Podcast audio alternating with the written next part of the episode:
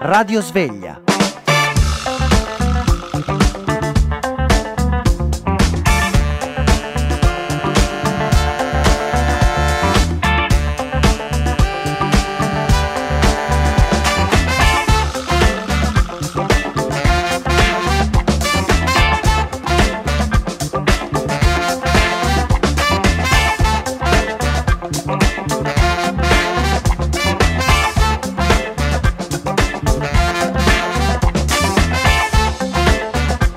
Ci siamo, ci siamo, sono le 6 e 51 secondi, 6 e 00, 0 minuti. Questa è Radio Sveglia, Radio Popolare, buongiorno ascoltatrici e ascoltatori, fino alle 9 andremo avanti con tante informazioni, qualche collegamento, oggi ci colleghiamo con la costa ovest degli Stati Uniti, poi il meteo, poi ovviamente tante informazioni sulle Paralimpiadi che sono iniziate nel corso della notte, ieri alle 13 ore italiana c'è stata la cerimonia inaugurale, ma le gare sono iniziate oggi, quindi aggiorneremo anche su questo. E poi tante notizie, come sempre succede la mattina dalle 6 alle 9 in Radio Sveglia. E chi ci dà le notizie se non coloro che in questo momento stanno lavorando assiduamente ormai da ore e ore che sono lì che picchiano i tasti sulla tastiera? Ossia Luigi Ambrosio e Martina Stefanoni, uno dei due lo abbiamo in onda, ossia Luigi Ambrosio. Buongiorno dallo studio 1 che ci aggiorna su quello che è successo dal punto di vista informativo nel corso della notte. Sì, Troppo? Che, esagerato? Quello, Doveva andare non, un po' più... No, sì, esagerato. Quello che non batte i tasti, le dita sulla tastiera, perché il lavoro grosso lo sta facendo Martina che sta lavorando sull'Afghanistan, dove l'aggiornamento riguarda ancora la ritirata degli Stati Uniti e dei suoi alleati, tra cui anche naturalmente l'Italia. Ieri la notizia era che gli Stati Uniti cercavano di guadagnare tempo rispetto alla scadenza del 31 agosto, rimanere qualche giorno in più. Ieri il G7 ha preso atto che questa cosa non è possibile e poi Biden, che ha parlato per l'ennesima volta in televisione, lo ha reso noto al pubblico internazionale. Il ritiro avverrà entro il 31 agosto. Ormai Biden in tv sembra Conte con i DPCM, Luca. Cioè ogni giorno. Lì, sì, sì, però negli ultimi giorni sta introducendo vari argomenti, eh, ad esempio come Conte, cioè, il, malte- il, maltempo in Tennessee, sì. queste cose, cioè sta cercando piano di... Piano piano cambia argomento. Eh, un pochettino. E c'è, c'è, anche la finanziaria degli Stati Uniti, tra parentesi, ci sono un po', un po', di notizie, però naturalmente per quanto riguarda quello che accade al di là dell'oceano stiamo sulla situazione della politica internazionale. Sul campo eh, la notizia è la chiusura dell'aeroporto, l'annuncio della chiusura dell'aeroporto da parte dei talebani, ossia la volontà di non far più uscire dal paese gli afghani che se ne vogliono andare, sono naturalmente tantissime le persone che vogliono scappare dopo il ritorno dei talebani e questo anche su un piano politico a loro dà molto fastidio perché sottolinea come evidentemente non sia così popolare diciamo, il loro ritorno. Poi ci sono altre notizie che riguardano la, il nostro paese, tra cui le polemiche su Alitalia che la nuova l'Italia che Ita. dovrebbe, Ita, che dovrebbe dire, sostituire con maggior successo si, si presume la vecchia azienda. E poi il tema molto grave dell'ennesimo femminicidio a Catania. Eh, perché l'assassino era libero? E noi cerchiamo di dare qualche risposta anche se risposte è difficile darne. Ho visto però... su Repubblica un'intervista che diceva che tutto sommato il, il, giudice non aveva, dal punto di vista formale, eh, non aveva fatto una scelta scorretta in base a, alle normative vigenti certo, quindi l'obiettivo esatto. è quello di esatto. modificare le normative. Una delle, delle interpretazioni è proprio questa, non ci, non ci, sono grossi margini rispetto stante le norme e poi naturalmente lo stanno facendo tutti, no? la morte di Charlie Watts, il batterista ecco, esatto. Rolling Stone che si pensava immortale come tutti i Rolling Stone e invece così non è, a 80 anni è morto ieri in un ospedale di Londra. Esatto, esatto. Charlie Watts ci ha lasciato, i Rolling Stones non sono più quattro, sono rimasti eh, in tre. Diciamo, dei tre è, è, è, quello che sembra che avesse una vita meno dissoluta, diciamo. Perché era quello che si quattro, meglio e quindi... Ma no, è diciamo, quello che aveva l'immagine un pochettino più, più seria e, rispettosa delle, cioè sicuramente rispetto a Mick Jagger eh, che era un po' più scavezzacollo lui era un po' più ordinato è vero si vestiva molto elegante molto più tranquillo E vabbè, e niente, ci ha lasciato Charlie Watts. Eh, ricordiamo che nel corso di questa giornata verrà sistematicamente ricordato da noi e da tutte le radio, non da Radio Sveglia. Non No, da Radio no, Sveglia. lo dici tu, io non, non ti spoilerò. No, non ti conosco spoiler- anche perché ricordiamo oggi che giorno è, ma, eh, Luigi? È il 25, È il 25 agosto. agosto. Quindi mancano 4. Quattro mesi, a Mesi. Natale, quindi oggi la trasmissione Radio Sveglia sarà dedicata a ricordarvi dal punto di vista musicale per tutta la trasmissione, per tutta la trasmissione il fatto che mancano quattro mesi a Natale, perciò preparatevi perché tutti i brani natalizi, così almeno arriviamo preparati, pronti, i regali, il cenone, l'organizzazione delle feste, andiamo via, non andiamo via, vogliamo che arriviate quest'anno nel 2021 belli preparati, quindi già oggi ve lo ricordiamo per tre ore, per tre ore solo musiche natalizie. Io mi prendo le ferie di Natale. Eh, esatto, Vado. tu prendi le ferie, bravo, bravo, bravo, vedi che sei sul A pezzo. partire da ora. Ciao Eh, Luca. Ciao, ciao, ciao.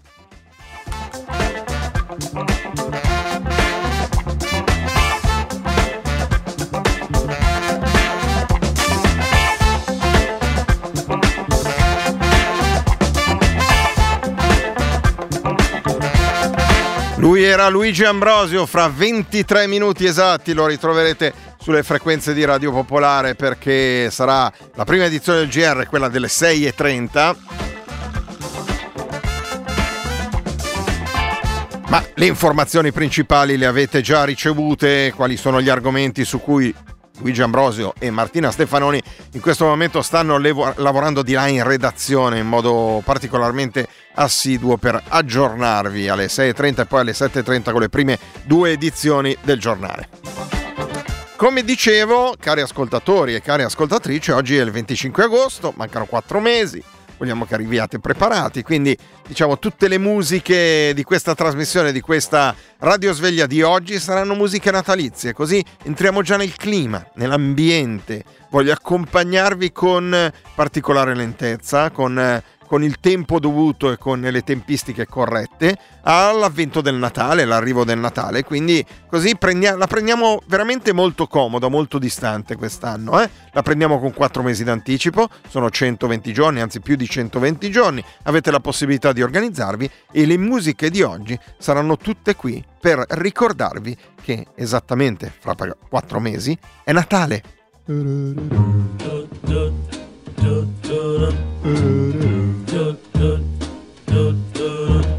I'm dreaming of a white Christmas, just like the ones I used to know,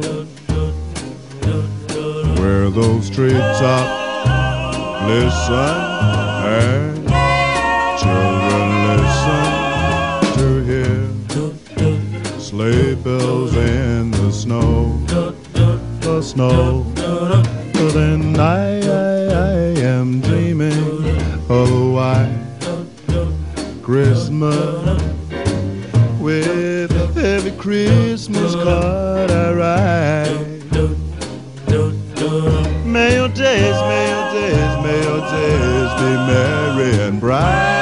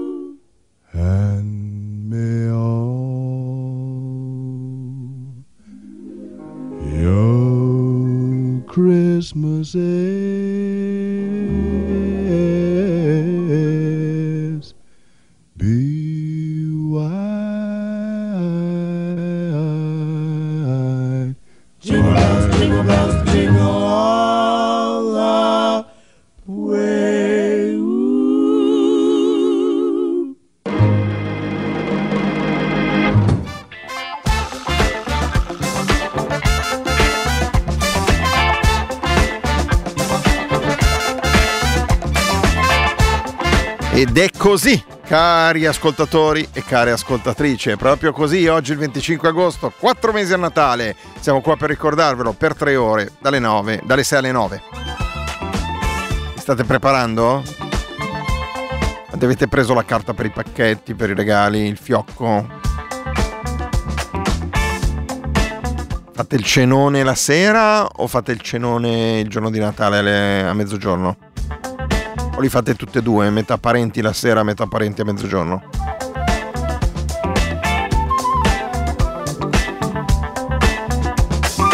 Non voglio che quest'anno arriviate impreparati e quindi voglio essere preciso sul pezzo e inizio già oggi al 25 agosto a, ricorda- a ricordarvi che fra quattro mesi sono Natale.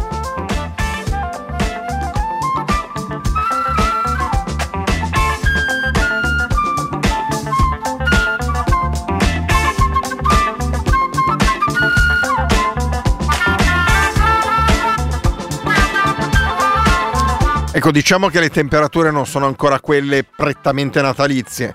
Sono d'accordo con voi, effettivamente concordo su questo, perché siamo ancora sopra i 21 gradi nella zona di Milano e la temperatura più bassa che abbiamo in Regione Lombardia è a Pizzococa, in provincia di Bergamo, a 3000 metri, dove c'è il rilevatore della temperatura istantanea che vediamo eh, sul sito del centro meteo lombardo, che dice che in questo momento c'è 1 grado,1 a Pizzococa.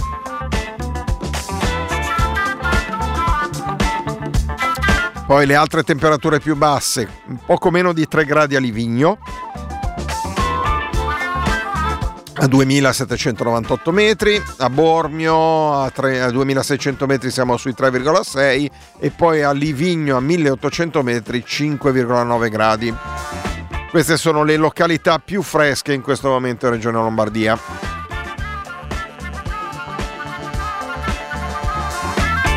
Quelle più calde invece sono sostanzialmente la zona di Milano, poco sotto i 21 gradi. Diciamo il rilevatore di San Siro ne dà esattamente 21, però tutti gli altri rilevatori della città di Milano danno 20,9, 20,8, stiamo parlando di Milano Cadorna, Milano Arbe, Milano Lambrate, Porta Genova, San Leonardo, ecco quella zona lì. Poi c'è Bagnolo Mella in provincia di Brescia che ha 20 gradi,9.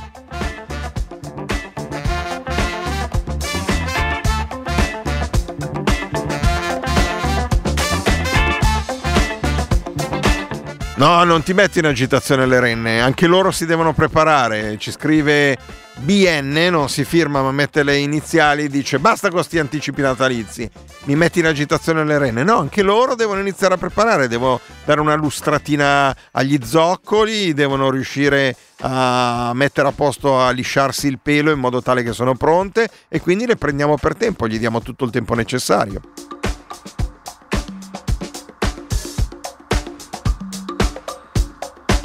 In questo modo quest'anno nel 2021 arriveremo tutti pronti e precisi, con largo anticipo, sereni, perché poi mm, è uno stress il fatto di arrivare agli ultimi giorni lì a dover mandare, preparare le cose, eccetera. Invece in questo modo lo pigliamo con ampio anticipo, ci organizziamo e vedrete che quest'anno sarà un, un Natale senza stress con la massima serenità. E quindi continuiamo con questa selezione di brani. Sono le 6 e 14 minuti. Questa è Radio Sveglia, Radio Popolare. Andiamo a prendere un eh, brano di Louis Armstrong. E si intitola Christmas in New Orleans. Brano d'epoca, come sentite. Radio Popolare, Radio Sveglia, Louis Armstrong.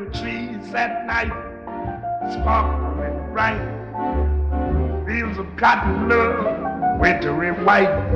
When it's Christmas time in New Orleans.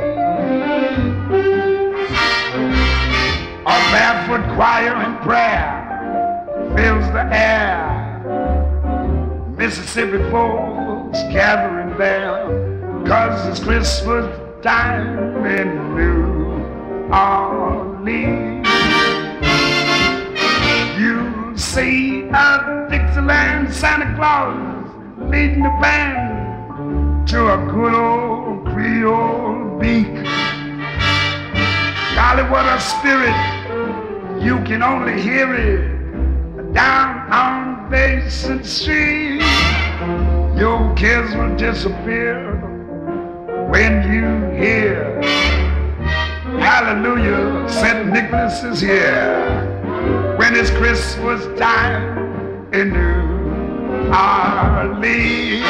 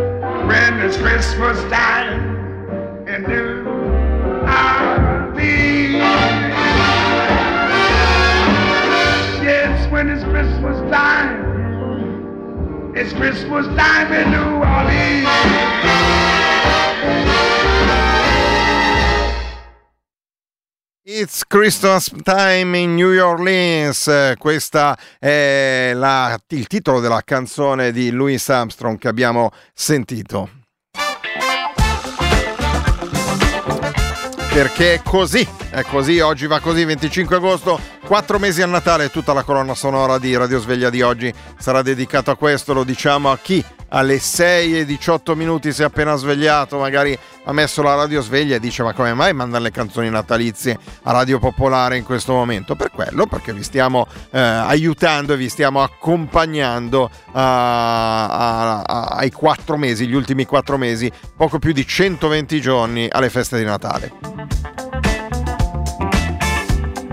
Tanto vi diamo qualche notizia sulle Paralimpiadi che sono iniziate in quel eh, di Tokyo, soprattutto dominate dalle gare di nuoto e eh, le gare di nuoto fin dalla prima gara avevano due italiani protagonisti che erano Simone Barlam e Federico Morlacchi. Federico Morlacchi eh, tra l'altro porta bandiera con Bebe Vio nella cerimonia inaugurale di ieri alle 13 e Federico Morlacchi eh, si è qualificato con Simone Barlam per la finale dei 400 stile libero categoria S9. Simone Barlam ha vinto la sua batteria, mentre Federico Morlacchi è arrivato terzo nella sua batteria, però tutte e due sono in finale, quindi sono fra i primi otto atleti che gareggeranno nella finale dei 400 stile. Non ce l'ha fatta invece Vittoria Bianco nei 400 stile donne, sempre categoria S9, perché eh, ha ottenuto il nono tempo, pensate, per eh, 4 decimi di secondo, ha fatto 4,57,51, ci si qualificava con 4,57,11.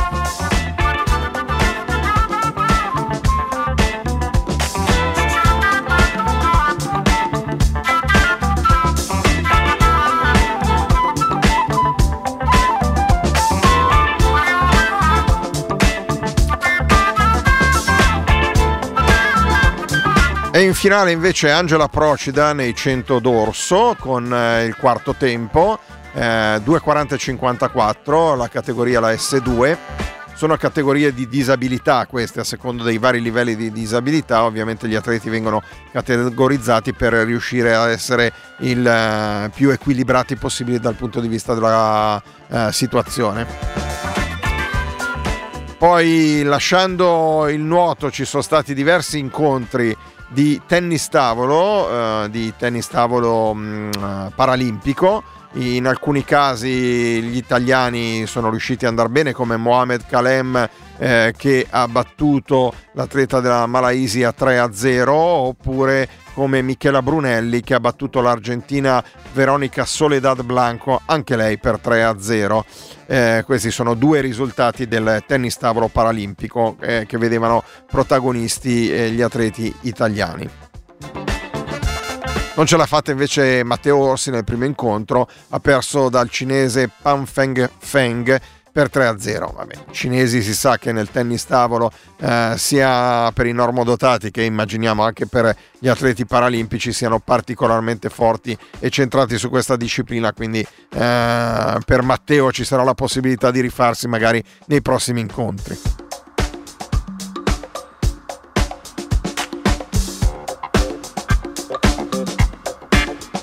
Giancarlo manda un messaggio al 331-6214013 eh, in cui dice ma questo vuol dire che al supermercato trovi panettoni e se sono scontati devo eh, diffidare perché saranno del, notare, del Natale scorso? Non lo so, lo chiedo a voi. Se non ci sono potete iniziare a sollecitare i direttori dei supermercati e chiedergli di iniziare a, a programmare la vendita dei panettoni perché effettivamente non è che manchi poi tantissimo a questo Natale del 2021. Ricordiamo, oggi è il 25 agosto, mancano esattamente 4 mesi.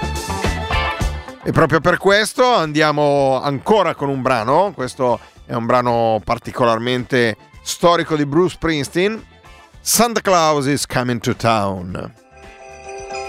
Belle le renne, senti i campanelli.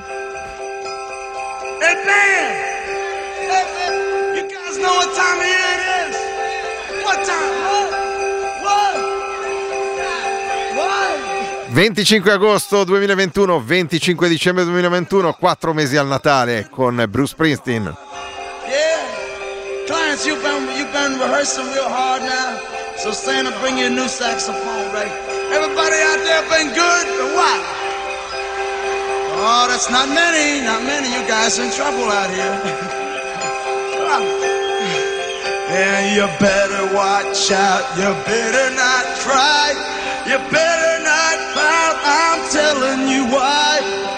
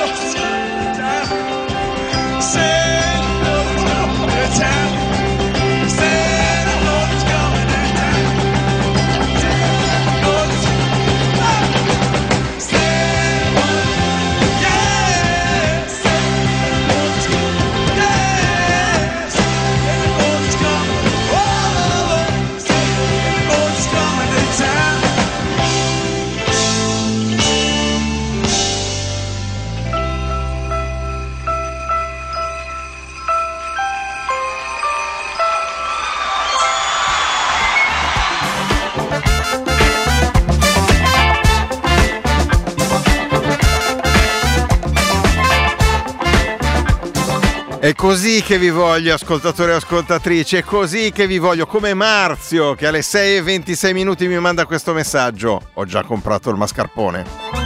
È sul pezzo Marzio, c'è, pieno, esatto. Quattro mesi a Natale, oggi è il 25 agosto 2021, mancano esattamente 120 giorni o poco più al eh, Natale e quindi bisogna prepararsi e lo faccio, io vi aiuto, vi accompagno al periodo natalizio con tutta una colonna sonora musicale che oggi sarà dedicata appunto alle feste natalizie. Come vi state preparando? Scrivetemelo al 331 6214 013. Fra poco intanto daremo le- la linea alla redazione per quanto riguarda le informazioni e le notizie eh, e eh, poi ci sentiremo attorno alle 6.45 per vedere i titoli delle prime pagine dei giornali che purtroppo hanno questa gravissima lacuna e ho sfogliato già tutta la mazzetta dei giornali per cercare di vedere se questa notizia, il fatto che mancavano quattro mesi esatti a Natale, era data con il rilievo dovuto, ma nessun quotidiano ha dato questa informazione, dà queste informazioni oggi sui quotidiani, ma per questo esiste Radio Popolare, perché è una radio di servizio e viene a servizio dei propri ascoltatori e voi siete fortunati che ascoltate Radio Popolare in questa mattina perché noi vi forniamo questo servizio ed è per questo che dovete abbonarvi. Quindi andate sul sito www.radiopopolare.it, premete il tasto abbonamento e vi abbonate perché solo Radio Popolare vi dice che oggi è il 25 agosto e mancano 4 mesi a Natale.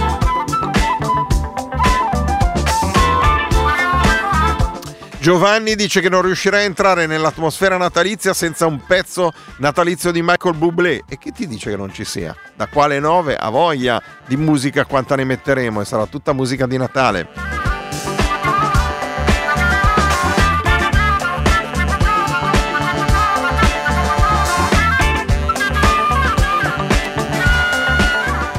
Come vi dicevo, fra poco meno di un minuto avremo il collegamento ehm, eh, di- con la redazione, con Luigi Ambrosio e Martina Stefanoni che stanno preparando le notizie, poi ci risentiremo dopo circa un quarto d'ora in cui vi darò il quadro di tutti i titoli dei giornali delle principali notizie. Poi alle 7.45 ci sarà la consueta rassegna stampa, alle 7 avremo, pochi minuti dopo le 7 avremo il collegamento con eh, Cristiano Valli dalla costa ovest degli Stati Uniti che ci aggiornerà sulle principali notizie. Dopo la rassegna stampa, l'ultima parte di Radio Sveglia di oggi sarà dedicata, come sempre, a vedere le notizie di 50 anni fa e 100 anni fa, quindi del 25 agosto 1921 e del 25 agosto eh, 1971. Ora però è il momento di cedere la linea a Luigi Ambrosio, quindi da Radio Sveglia, linea alla redazione del GR. Buon ascolto.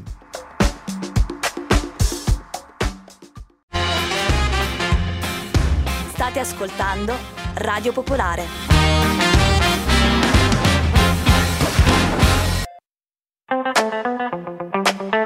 Radio Sveglia.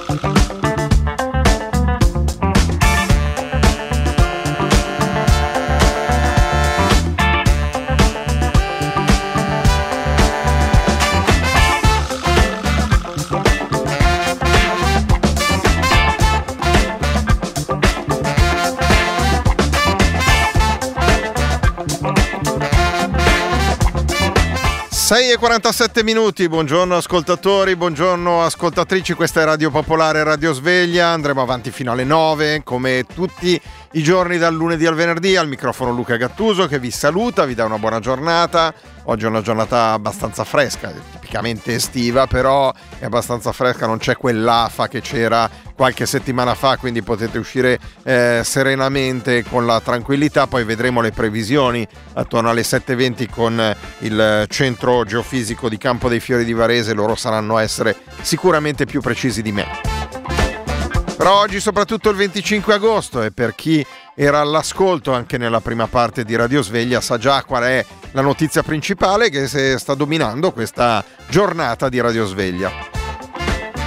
Ossia ricordarvi che fra quattro mesi esatti è Natale. E quindi stiamo accompagnandovi noi come Radio Popolare, ma anche alcuni ascoltatori che stanno scrivendo al 331-621-4013 a questo appuntamento, prendendolo col, eh, col giusto distacco di tempo in modo tale che non si arrivi con la tipica agitazione dei giorni che precedono il 25 dicembre. Quattro mesi e sarà Natale, amici ascoltatori e ascoltatrici.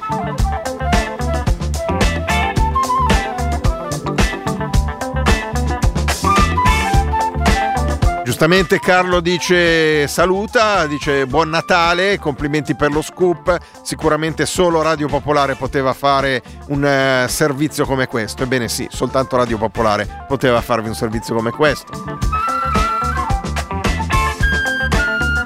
Poi c'è qualcuno che si è preoccupato come Maria Luisa che dice eh, svegliandomi con te che dicevi che eh, era Natale ho pensato mannaggia non è suonata la sveglia e sono rimasta addormentata per quattro mesi. No è soltanto un reminder in vista del 25 di dicembre visto che oggi è il 25 di agosto cara Maria Luisa.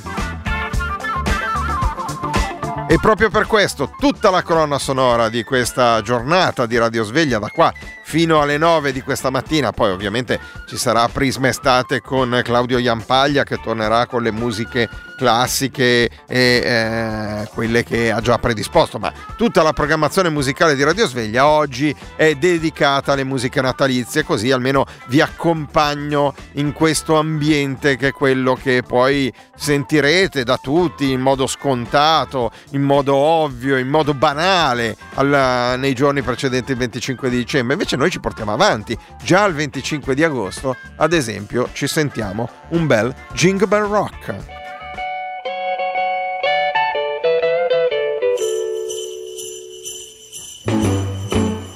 Jingle bell, jingle bell, jingle bell rock. Jingle bells swing and jingle bells ring. Snowing and blowing up bushels of fun. Now the jingle hop. Jingle bell, jingle bell, jingle bell rock. Jingle bell time and jingle bell time. Dancing and prancing in Jingle Bell Square. In the frosty air. What a bright time. It's the right time to rock the night away. Jingle bell time is a swell time to go gliding in the one horse sleigh. Giddy up, jingle horse, pick up your feet. Jingle around the clock. Mix and a mingle in the jingling feet. That's the jingle bell rock. Jingle bell, jingle bell, jingle bell rock. Jingle bell chime and jingle bell time. Dancing and prancing in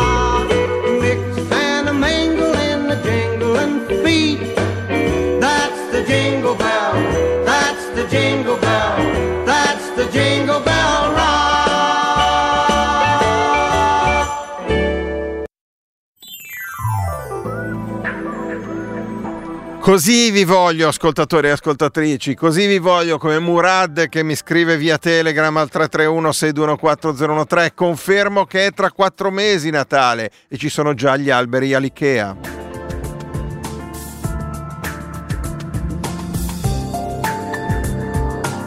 Mentre Luciano, anche lui già calato in ambiente natalizio, dice: Beh, Jingle Bell Rock mi ricorda un must della sera della vigilia, una poltrona per due in eh, trasmissione sulle televisioni.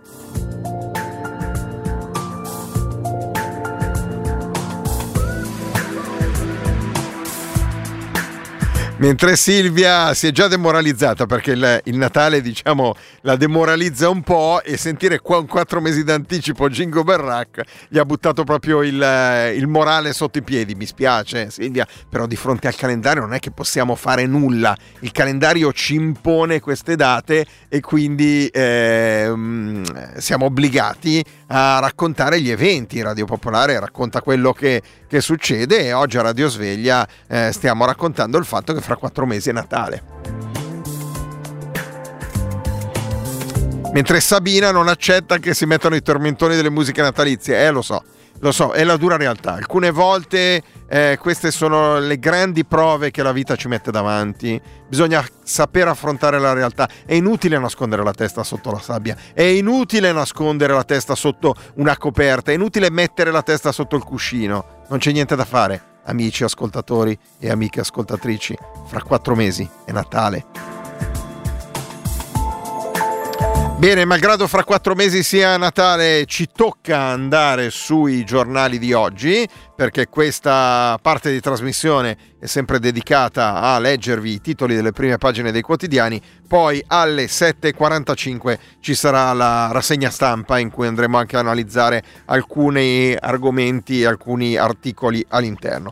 Vediamo il Corriere della Sera che apre con i talebani chiudono i confini un po', tutti i quotidiani eh, danno questa notizia come notizia principale, ossia che i talebani abbiano eh, annunciato che eh, sarà vietato ai cittadini afghani raggiungere l'aeroporto per poi cercare di partire con gli aerei che eh, gli, le, gli stati occidentali, quindi Stati Uniti, Francia, Gran Bretagna e anche Italia, stanno utilizzando per trasportare le persone da Kabul eh, al di fuori dell'Afghanistan. Bene, la notizia di ieri era questa, che eh, sarebbe stato vietato agli afghani di raggiungere l'aeroporto e i titoli sono più o meno allineati su questo eh, tema principale delle notizie. Quindi eh, Corriere della Sera, come vi ho detto, i talebani chiudono i confini, l'annuncio l'aeroporto sarà vietato agli afghani, Biden conferma il ritiro per il 31 agosto e poi la fotonotizia al centro è quella di Federico Morlacchi e Bebe Vio con il tricolore alla cerimonia inaugurale delle Paralimpiadi di Tokyo. La Repubblica Kabul, ultimo atto, il G7 via dall'Afghanistan il 31 agosto, ma corridoi umanitari per chi vorrà lasciare il paese oltre quella data. E questo, questa decisione del G7 si scontra un po' con quello che hanno detto ieri i eh, talebani. E poi apertura un G20 con Cina e Russia. La stampa. Da Kabul partono solo occidentali. I talebani voli vietati agli afghani. Biden al G7 via entro il 31 e poi la sfida di Monica Contraffatto alle Paralimpiadi, alle Paralimpiadi vincerò per l'Afghanistan. Monica Contraffatto è un'atleta paralimpica che aveva perso una gamba proprio a Kabul. Il manifesto Le grandi impotenze, facendo riferimento ovviamente al G7, nulla di fatto alla riunione virtuale del G7 sulla crisi afghana. Biden resiste alle pressioni europee e conferma stop all'evacuazione il 31 di agosto. Poi il giorno, il G7 non ferma la fuga dell'America, questo è l'altro secondo tema dei titoli dei giornali, quindi da un lato i talebani che chiudono l'aeroporto agli afghani e dall'altro lato quello più politico-diplomatico con il G7 che tentava di spingere gli Stati Uniti a prorogare oltre il 31 di agosto la data del ritiro, ma eh, questo non è stato eh, possibile perché la fermezza degli Stati Uniti su questo aspetto e di Biden è, è particolarmente salda. Il messaggero apre sul terremoto di Amatrice, il quinto anniversario ieri, Sirsma, ricostruzione più veloce, Draghi alle famiglie di Amatrice, ci sono stati ritardi ma ora i cantieri sono partiti. E poi la foto della cerimonia inaugurale delle Paralimpiadi con la bandiera dell'Afghanistan, l'Afghanistan senza atleti, Biden, noi via il 31 agosto. Avvenire addirittura parla di prigione Afghanistan. I talebani bloccheranno le partenze da Kabul e chiudono le donne in casa. Poi potranno lavorare. Biden e il G7 protestano ma cedono. Entro il 31 agosto alt alla presenza nel paese e alle evacuazioni. Fatto quotidiano e domani aprono sul caso Durigon, entrambi scelgono questa linea, molto spesso questi due quotidiani hanno una linea alternativa rispetto agli altri e molto spesso hanno una linea comune fra di loro e oggi eh, attaccano entrambi sul sottosegretario Durigon, quello che a Latina voleva rinominare i giardini Falcone e Borsellino e chiamarli giardini Arnaldo Mussolini. Quindi braccio di ferro dopo l'appello del fatto con 160.000 firme. Salvini molla Durigon, ma lui non si schioda. Questo è il titolo del fatto quotidiano. Il domani invece Durigon e l'uomo vicino ai clan, la foto che imbarazza il governo. C'è una foto che è pubblicata dal domani in cui si vede il sottosegretario Durigon che pranzava a Sabaudia con Alto Mare, accusato di sequestro di persona, uno dei boss di Latina. Vediamo i quotidiani della destra, il giornale, Inferno Afghanistan, il G7 degli indecisi e poi una foto in prima pagina molto grande, addio a Charlie Watts, il motore pulsante del bolide targato Rolling Stones. Libero mette in prima pagina Giorgia Meloni, la ricetta di Giorgia, Meloni applaudita dai cattolici, mai più chiusure causa Covid, serve la riforma presidenziale e Biden ha umiliato l'Occidente, queste le dichiarazioni al meeting di Rimini. La verità, come al solito, apre sul uh, Covid. Qui il vero virus sembra il lavoro. La lotta alla pandemia degenera, secondo il quotidiano di destra, la verità. Chiudiamo con il Sole 24 Ore il foglio. Sole 24 Ore, cassa integrazione al terziario altri due mesi gratis. E poi Biden no alla richiesta G7 via da Kabul il 31 agosto. E infine il foglio che apre sulla lezione dimenticata di Truman L'isolazionismo di Biden è l'antitesi perdente della strategia che portò a Yalta e poi alla guerra fredda e finché non si troverà un'alternativa all'atlantismo sarà meglio dare una ripassata alla dottrina Truman, dice il foglio. E con questo è tutto, abbiamo concluso questi eh, questa rassegna stampa, più che una rassegna stampa, è una visione dei titoli delle prime pagine dei quotidiani. Eh, ci sentiamo fra qualche minuto di nuovo con Radio Sveglia e poi alle 7.30 con la seconda edizione del GR.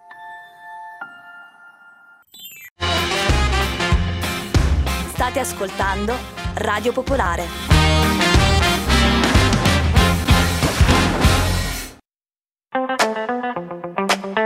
Radio Sveglia.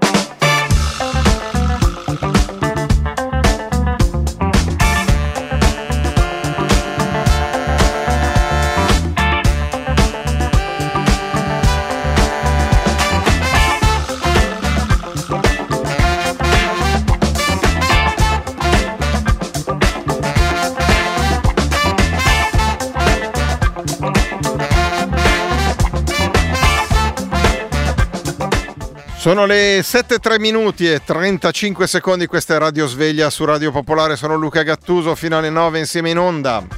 Fra breve ci colleghiamo con gli Stati Uniti con Cristiano Valli, vedremo se anche lì c'è questo clima natalizio perché vi ricordo che mancano 4 mesi a Natale.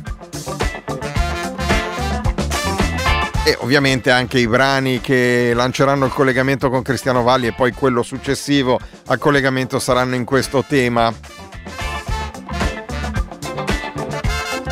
Intanto vi vedo, molti di voi vi vedo convinti, alcuni più scettici. Capisco il vostro scetticismo, lo apprezzo, lo comprendo, però dovete rendervi conto che non, non, non è necessario resistere, eh, le situazioni si verificano e quindi per quanto resistiate fra quattro mesi a Natale. Ad esempio Nori che ci manda una canzone di John Denver, Please Daddy Don't Get Drunk This Christmas purtroppo non ce l'ho fra quelle che ho scelto, adesso vediamo poi magari se riesco a recuperarla, però eh, ne ho altre legate al tema.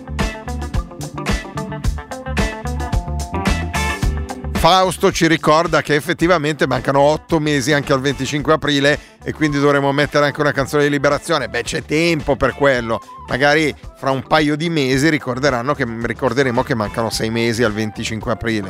Oggi dobbiamo ricordare che mancano quattro mesi a Natale, quello è il tema, non è che possiamo lanciare, lanciare troppi temi in questa trasmissione.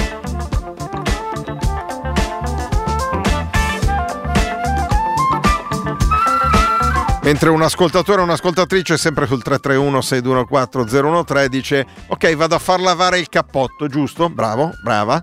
Hai ragione perché noi abbiamo parlato del cenone, abbiamo parlato dei pacchetti, abbiamo parlato di organizzare magari qualche giorno di riposo da qualche parte, però c'è anche il problema abbigliamento giustamente e giustamente tu ricordi che dobbiamo iniziare anche a, a organizzarci per l'abbigliamento adatto per il periodo natalizio, quindi eh, come hai messo nel messaggio tu al 331 6214 013 bisogna anche tirar fuori dall'armadio l'abbigliamento adatto per il 25 dicembre.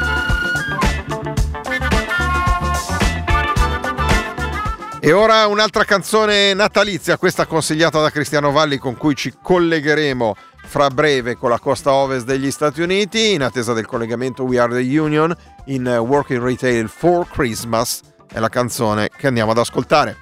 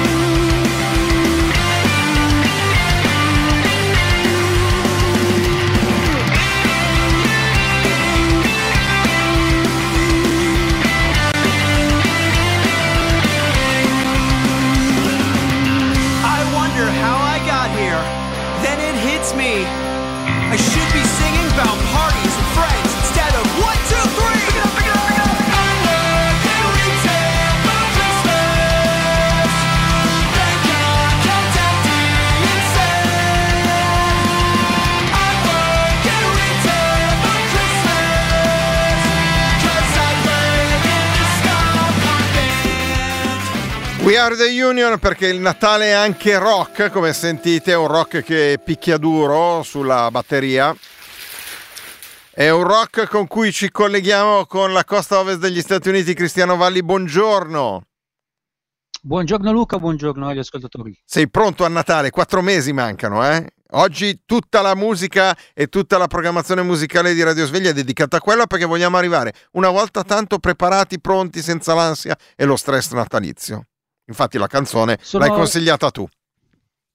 Sono assolutamente a mio agio anche perché è ciò che mi aspetta per tutto il mese di dicembre ovunque ci si, ci si muova da queste parti. Eh, immagino, sì, infatti anche da noi, però noi abbi- l'abbiamo presa un po' lunga, l'abbiamo presa un po' a- a distante in modo tale che, come ho detto, arriviamo senza stress quest'anno in questo 2021. Però di altro, di altro parliamo oggi con te, come sempre eh, ci colleghiamo con altre aree del mondo, il lunedì la Thailandia, il martedì la Nuova Zelanda, il mercoledì la costa ovest degli Stati Uniti, per avere le notizie di cui si parla e si tratta. Negli ultimi giorni in Italia è uscita ancora qualche foto degli incendi nella California con eh, sempre eh, i, i soliti messaggi del peggior incendio della storia dei boschi della California. Beh, non sta andando benissimo, hanno evacuato 3.000 persone a- sul lago Tahoe questa Mhm. notte per eh, condizioni dell'aria, non per il fuoco. Il fuoco è sempre lo stesso ed è parecchio lontano, ma brucia, è sotto controllo credo al 13% dopo sei settimane. Ah, ok, perfetto. Altre notizie invece di cui si parla in questo periodo, in questi giorni, soprattutto lì, fra California, Oregon, Utah, nel- nei paesi e negli stati degli Stati Uniti della costa ovest? Sì, eh, c'è una notizia che è, eh, temo, relegata a, a molto locale per adesso. Uscirà una serie televisiva, forse quindi se ne parlerà di più nel resto del mondo. Eh, va a processo Elizabeth Holmes, eh, l'ex amministratrice delegata di Theranos. Mhm. Elizabeth Holmes eh, era molto famosa, è diventata molto famosa nel 2009 quando ha fondato la Theranos, eh, che è arrivata ad avere una valutazione di 9 miliardi di dollari. Eh, lei era molto brava a raccogliere fondi, era molto brava a vendere se stessa e nello storytelling di se stessa. Eh, raccontava questo sogno di eh, bambina di fare i prelievi del sangue senz'ago. Scusa? E quindi ha- Fare i prelievi del sangue senza ago? senz'ago. E quindi ha venduto questo sogno fino a raccogliere fondi per una valutazione di 9 miliardi. Ad un certo punto avevano persino Harry Kissinger nel consiglio di amministrazione. Ah, però. Il, eh, eh, l'azienda è vissuta in questo sogno da rimbambiti della Silicon Valley che finché conquisti fette di mercato non serve che fai soldi, l'importante è che ti espandi. Eh, al limite, se ti servono altri soldi, te li diamo. Eh, che cosa facevano alla Theranos? Eh, praticamente mandavano i campioni di sangue ad analizzare ad altri laboratori con tecniche più costose e poi li facevano pagare un sacco meno dicendo che col loro sistema si faceva prima e costava, e costava meno ed era senz'ago, invece non era vero. Mm. Eh, si è scoperto tutto questo quando hanno fatto un contratto con eh, Walgreens, che è una delle più grandi catene di farmacie negli Stati Uniti, e hanno- si sono resi conto che non c'erano abbastanza laboratori negli Stati Uniti per mandare fuori a fare gli esami del sangue facendo finta che li facevano loro. Ah. Quindi l'hanno, l'hanno tanata. Scusa, ma mm, eh, adesso eh, non vorrei apparire troppo scientifico perché questo non è Quark, ma si, si capiva come facevano sti esami senza ago? Cioè, dove lo prendevano Ma il in realtà, in realtà il, eh, gli- i- alcuni esami eh, senza un, eh, un prelievo eh, sono abbastanza comuni, tipo quelli per i diabetici, perché basta un- una quantità di sangue eh, minima. eh, però di solito è una quantità di sangue tale che non consente esami più approfonditi. Quelli- quello che loro promettevano erano esami del sangue estremamente precisi, estremamente approfonditi, Mm. con quantità di sangue risibili e inoltre promettendo una tecnica che non esiste, eh, che sarebbe andata oltre anche la piccola puntura che si fa sulla punta del polpastrello per la glicemia. Ok, perfetto.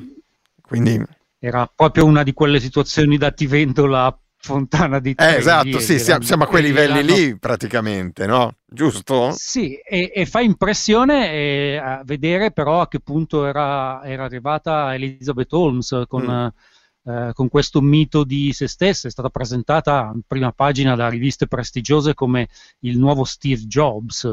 Ah, senti, ma lei adesso è in causa perché? Perché stava fregando tutti? Lei verrà processata questa settimana per eh, aver truffato Ah, ecco. sia gli investitori che i pazienti. Ah, perfetto. Quindi rischia? Rischia parecchi eh, anni di galera. Peraltro, eh, il- il- eh, il- c'è, c'è un altro aspetto non Mm. piacevole della situazione. Non piacevole per lei, abbia- soprattutto. Mi verrebbe da dire. Eh, sì, le- lei diciamo che non, non è il futuro Steve Jobs. esatto. No, che eh, nessuno degli scienziati che ha lavorato alla Terranos, che erano comunque tutti scienziati di prim'ordine, perché se li era comprati con fiore di stipendi, Mm. eh, riesce più a lavorare perché fondamentalmente Ha perso gli credibilità. rinfacciano, gli rinfacciano qualsiasi, mh, qualsiasi tipo di eh, contatto con, eh, con l'azienda. Eh, sono 219 fra i primi microbiologi del, del pianeta. eh, del Nord America, Ah, del no, Nord del America. pianeta non credo, del No. Nord America che sono allegramente disoccupati semplicemente per essersi Beh, tutto sommato, diciamo, se vogliamo darci una lettura etica, questo è un, eh, un risultato positivo perché a questo punto qualsiasi eh, scienziato o comunque ricercatore che lavora nel settore scientifico valuterà con maggiore attenzione le offerte che gli arrivano dalle aziende per evitare di finire nella stessa situazione o no? Gli diamo una lettura più etica? Sì, Eh? No, sicuramente la lettura può essere quella. C'è da dire che purtroppo di eh, storie come queste, ce ne sono tantissime nella Silicon Valley, eh, si parla esclusivamente di questa perché Elizabeth Holmes è caduta da molto in alto, Mhm. eh, ma molto spesso il mito della Silicon Valley è legato a quei due o tre che non si chiamano unicorni per caso, ma sono quelli che sopravvivono. Mentre la realtà è di migliaia di aziende che spinte da un modello per l'appunto assurdo eh, non riescono a sopravvivere che pochi mesi, in alcuni casi poche settimane. Ok. Senti, poi mi dicevi che eh, c'è uno sciopero della Nabisco. Sì, la Nabisco, che è una multinazionale del cibo di quelle grosse, Sì. fa abbastanza impressione vedere la lista delle loro, delle loro delle aziende che possiedono. Fra quelle più note in Europa credo che ci sia- siano la Knorr, la Toblerone e la Simmental, Mm. eh, però fondamentalmente possiedono quasi tutti i marchi del cibo eh, confezionato negli Stati Uniti. S- ci- i, I loro lavoratori sono in sciopero in cinque stati. È una notizia grossa perché gli scioperi negli Stati Uniti sono davvero una cosa rara. Eh, sì, infatti non, non è che viene l'idea del fatto che, che gli Stati Uniti siano un paese in cui, al di là del fatto del sindacalismo, ma mh, ci siano questi scioperi particolarmente forti e soprattutto in questo periodo. Ma in generale la forma più diciamo, comune di protesta non è lo sciopero, ma il walkout. Ad un certo punto si smette di lavorare e si scende sul marciapiede. E si cammina in tondo con i cartelli, quelle cose che vediamo nei film. Eh, Sì, in genere i cartelli sono eh, suona il clacson se sei d'accordo con Ah, ok, me. perfetto.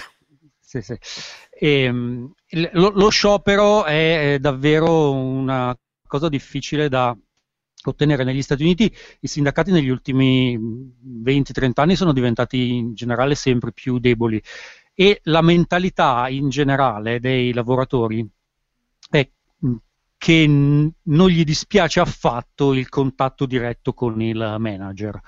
Eh, c'è una cultura per cui preferiscono eh, andare, è una sorta di rito di passaggio, ad un certo punto della tua carriera lavorativa ti siedi con il tuo capo e chiedi l'aumento, il famigerato aumento. Sì, una sorta di, di trattativa individuale, il- il- è esattamente Esatto. l'opposto del contratto collettivo, per capirci. Esatto, ed è molto radicato nel- nel- nella cultura del lavoro negli Stati Uniti, soprattutto laddove la cultura del lavoro è più vocazionale, e, eh, ed è sicuramente anche un sistema che funziona molto bene nei momenti in cui il mercato cresce. Eh, il problema è che ti trovi senza alcun tipo di tutela quando Sì. invece le cose vanno male e finisci eh, per la strada da un giorno all'altro. Eh, quindi la notizia che eh, i lavoratori della Nabisco sono in sciopero in ben cinque stati è una notizia enorme, sono in sciopero da più di una settimana e le trattative sono state interrotte due giorni fa, quindi potrebbero andare avanti ancora a lungo e potrebbe essere uno dei più eh, grandi e importanti scioperi della recente storia degli Stati Uniti. Hanno ottenuto un sacco di popolarità eh, da parte eh, delle celebrità, Mhm. soprattutto sui social, con alcuni episodi curiosi, eh, tipo che Danny DeVito ha perso il- la spunta blu su Twitter dopo aver espresso solidarietà al sciopero della Nabisco. Cioè? Gli hanno tolto la spuntata Twitter del- dell'account ufficiale? dell'account ufficiale di Danny DeVito. Ma perché? Immediatamente non si capisce, non si capisce. Ci sono fiori di giornalisti investigativi che cercano di capire Cioè, cosa che collegamento c'è alla fra Twitter e la Nabisco? Non, non si sa esattamente, però insomma è una Eh, di lui, lui l'ha patita pan- tantissimo, immagino. eh. Com'è? No, dico, lui, lui no, l'ha patita tantissimo, immagino. Sta roba, non ci avrà dormito la notte a non avere più la spunta blu. Ma non gliene poteva fregare Ah, ecco, assolutamente di, di meno, però non si sa mai, in un mondo, in, in un mondo così strano come, possono, come si possa reagire. Eh, negli, eh, eh, a San Francisco un Sì. tizio è riuscito a raccogliere 80.000 dollari vendendo vere spunte blu di Twitter da appenderti fuori casa. Ah, però, cioè, interessante sta cosa. Quindi non so, so come dire. Sì, no, certo, tutto è possibile, effettivamente. Va bene, vere spunte blu da appenderti fuori casa, sì, così almeno fai, cioè al posto dello zerbino metti la vera spunta blu. Va bene, molto bene sta cosa. Oh, 80.000 dollari significa che tante persone l'hanno comprata. No, certo, figurati, ma scherzi, cioè, con le- in generale con le truffe che ci sono, la gente che viene truffata può immaginare. Va bene. Non si può nemmeno eh, denunciarlo per truffa, come alcuni hanno cercato di fare, perché lui ha messo tutto questo in vendita su Craigslist, Mm. che è una sorta di passatelo online, Sì? eh, come, eh, come esperienza artistica. Ah, ok, perfetto, molto bene. Senti, andiamo a chiudere con l'ultima notizia perché ci mancano sette minuti, poi devo collegarmi anche con, con il centro geofisico prealpino, quindi e poi abbiamo l'ultimo bra- brano natalizio che ci hai consigliato. Sì, è, è arrivata anche sulla costa ovest la cicada Apocalypse, Ecco. che è l'apocalisse delle, eh, delle cicale. Ah, ecco cos'era. Mm. Eh, in eh, pratica in Nord America ci sono delle specie di cicale che vengono fuori dal terreno ogni 13-17 anni, hanno un letargo lungo. Sì? E questo era uno degli anni in cui vengono fuori tutte assieme. Come te ne sei accorto, uno dice, perché non si può più stare sotto gli alberi, le cicale fanno la pipì. No, davvero?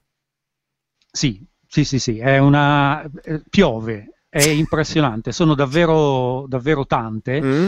Eh, è un eh, fenomeno eh, piuttosto radicato nella cultura, soprattutto rurale, eh, degli Stati Uniti, è che devi essere, devi vivere qui almeno 17 anni e negli anni giusti per accorgerti. È giusto, se no perché se ne- escono così tanto. Ma gli ombrelli servono o mi bucano gli ombrelli con l'urina delle cicale? Perché magari è corrosiva. Ma fa abbastanza, abbastanza schifo, è terribilmente appiccicosa, Ah, bisogna stare attenti a non passarci sotto Eh, e, sì. non lasciarci, e non lasciarci la macchina perché la rovina Ah, giusto, è vero. per sempre. Mm. Eh, la cosa più curiosa è che siamo abituati ad associa- associare il mangiare gli insetti a culture altre Mm? e invece è un ingrediente piuttosto comune nella cucina nordamericana, rurale ma non solo quella rurale. Per dire, il posto dove vado a fare colazione eh, per l'occasione della Cicada Apocalypse o Cicada Palusa, a seconda di come si voglia chiamare, eh, ha del- dei piatti con- a base di Di cicale. cicale. Ah, ma pensa. Ma tu li hai provati? Io ho provato beh, quelle fritte che fondamentalmente sanno di frittura e Sì. quindi possono essere Vabbè, co- grilli, come possono dice- essere cicale, com- possono essere pescetti. Come diceva mia nonna, Cristiano, tu nel dubbio friggi.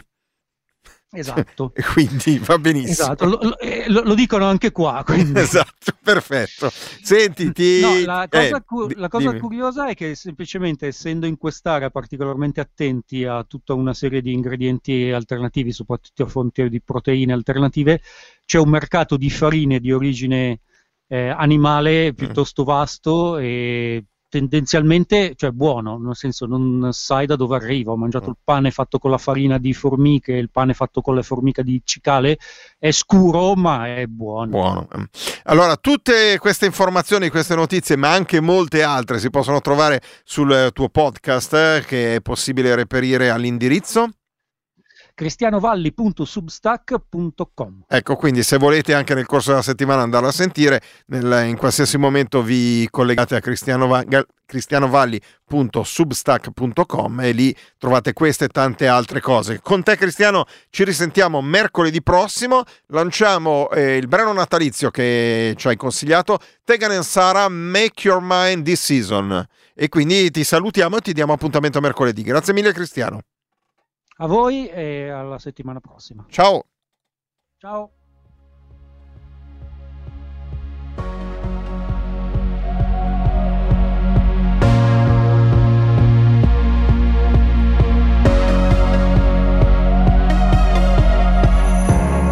Somebody broke your heart under a Christmas tree.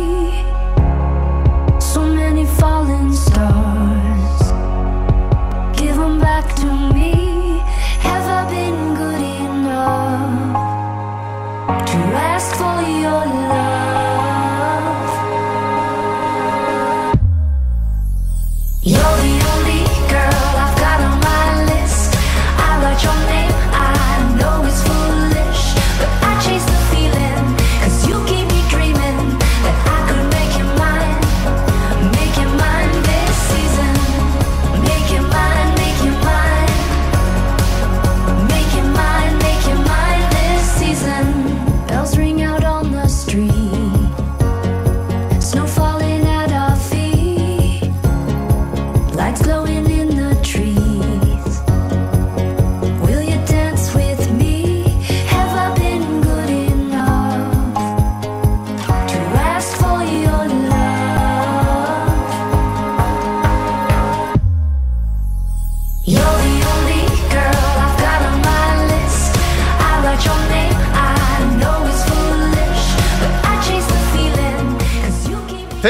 Sara Make Your Mind This Season, la canzone natalizia che ci ha consigliato Cristiano Valli perché ricordiamo 25 agosto oggi, mancano 4 mesi a Natale con questa notizia sconvolgerò anche Simone Scapin del centro geofisico. Eh, non eri preparato, eh? Di la verità. No. Mancano 4 mesi a Natale, Scapin. Sei pronto? Parliamo delle nevicate, delle incombenti nevicate sulle prealpi orobiche. Vai, vai. Esatto. Niente, oggi sarà. no, abbiamo una giornata irregolarmente nuvolosa la mattina, in modo particolare sulle prealpi e sulla fascia pedemontana. Eh, però nubi che andranno gradualmente dissolvendosi potrebbero portare qualche goccia di pioggia sulla, sulla fascia prealpina, mentre altrove probabilmente, probabilmente asciutto. Abbiamo schiarite irregolari invece sulla bassa padana che diverranno poi eh, prevalenti nel, nel pomeriggio anche sul resto della regione, anche se non, non è da escludersi la formazione di qualche cumulo sulle Alpi e, la- e, diciamo anche qualche eh, rovescio, qualche breve temporale, ma ehm, saranno fenomeni comunque isolati. Eh, temperature massime da 27 a 30 gradi in pianura, eh, mentre le minime da 16 a 20 gradi. Quindi Domani invece è una giornata. diciamo situazione ideale per la pianura, qualche possibilità di, di pioggia isolata per quanto riguarda le prealpi e la montagna, più o meno. Esatto, sì. Nei prossimi Sì, comunque- Esatto, siamo in un contesto comunque eh, di stabilità prevalente, domani eh, avremo una bella giornata di sole, cielo sereno, poco nuvoloso su tutta la regione e eh, nel pomeriggio soprattutto avremo qualche rinforzo di vento da nord-ovest, eh, in modo particolare sulle Alpi, le prealpi, ehm, anche eh, localmente sulla, sulla fascia pedemontana, però eh, sarà, sarà appunto più, più debole. Eh, venerdì inizieremo con il sole, e poi nel tardo pomeriggio e sera soprattutto avremo annuvolamenti e possibilità di qualche rovescio temporale che eh, potrebbe proseguire anche nella tarda serata e nella notte. Perfetto. Sarà comunque un- una, un- una breve, una breve fase di, di instabilità che lascerà spazio nuovamente al bel tempo nel fine settimana. Molto bene, grazie mille per tutte le informazioni. Simone Scapin, Centro Geofisico di Campo dei Fiori di Varese, con voi ci sentiamo domani mattina sempre verso quest'ora 7.20, 7.25 per l'aggiornamento. Domani probabilmente saremo anche molto più precisi per il fine settimana, ma mi sembra che hai già detto che il tempo volge al bello. Questa sì è una tendenza che poi andrà confermata appunto nei prossimi giorni. Grazie mille, buon lavoro. A presto, buon lavoro. Grazie. Chiudiamo qua, diamo velocemente la linea al GR, sono le 7.29 37 secondi, la seconda edizione del GR con Luigi Ambrosio e Martina Stefanoni. Buon ascolto. Aven, a 1, 2, 3, il titolo è...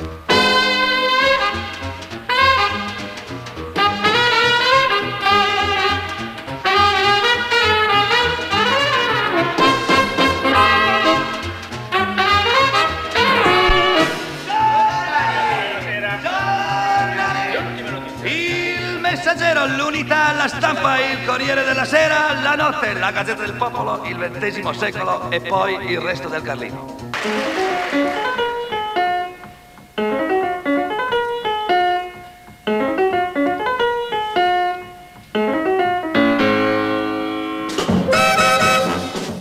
25 agosto 2021, questa è la rassegna stampa di Radio Popolare, sono Luca Gattuso con voi, andremo a vedere le prime pagine di tutti i quotidiani di cui ho la mazzetta qua sul mixer di Radio Popolare e poi nel corso della seconda parte della rassegna stampa andremo ad affrontare qualche intervista, qualche contributo, qualche notizia interessante che ho trovato all'interno dei quotidiani.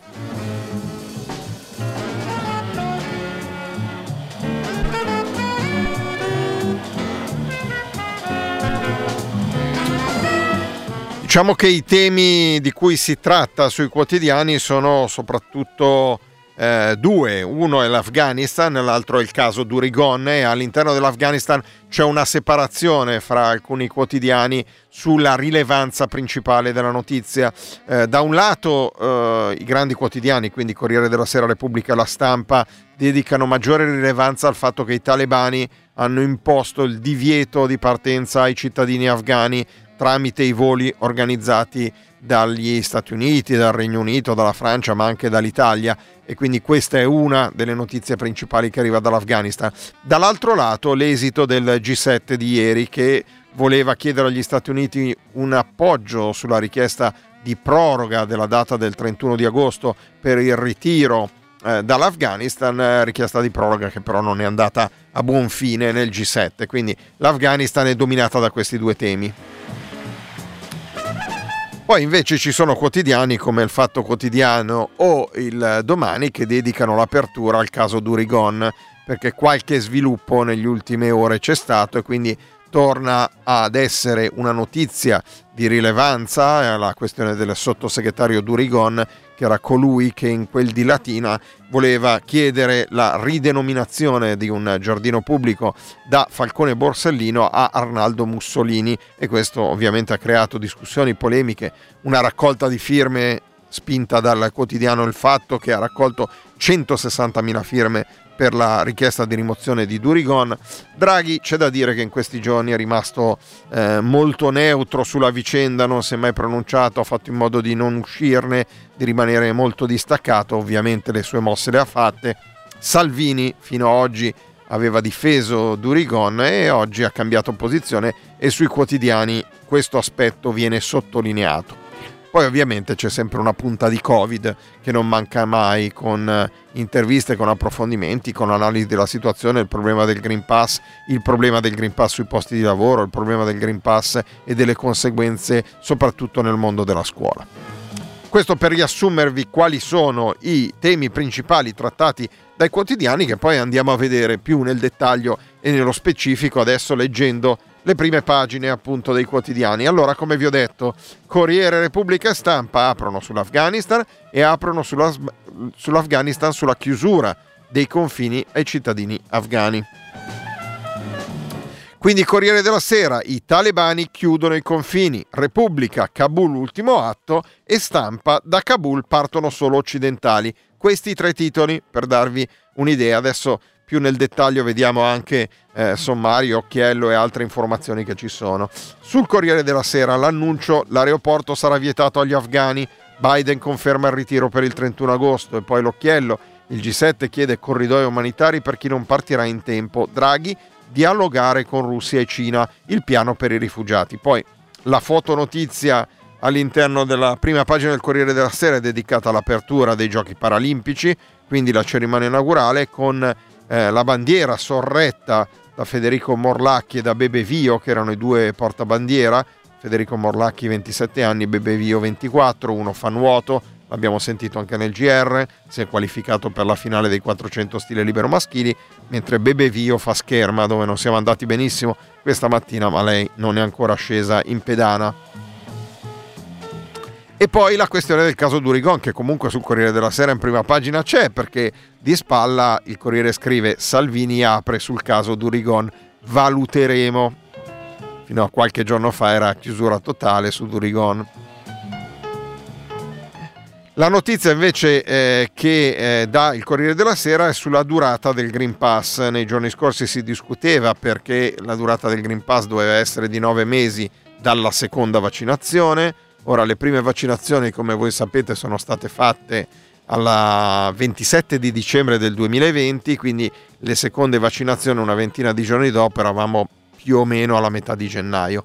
Calcolate nove mesi, alla metà di settembre eh, le prime, eh, coloro che erano stati vaccinati fra i primi avrebbero avuto il Green Pass in scadenza. Ebbene, il Corriere titola Green Pass durerà 12 mesi aspettando la terza dose. Questo è il titolo che c'è nella prima pagina del Corriere. E poi in taglio basso, ovviamente, la notizia della morte di Charlie Watts, il batterista dei Rolling Stones.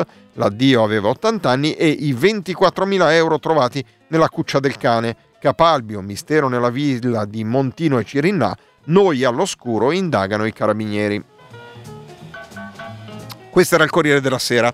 Ora la Repubblica, Kabul, ultimo atto, il G7 via dall'Afghanistan il 31 agosto, ma corridoi umanitari per chi vorrà lasciare il paese oltre quella data, apertura un G20 con Cina e Russia, i talebani, nessun afgano potrà più raggiungere l'aeroporto. Poi di spalla Salvini molla Durigon per il bene del governo.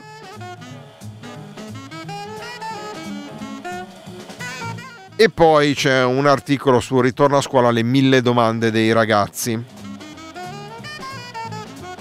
In basso una foto dei quattro Rolling Stones, è morto il batterista Charlie Watts, il cuore degli Stones non rotola più con un articolo di Gino Castaldo.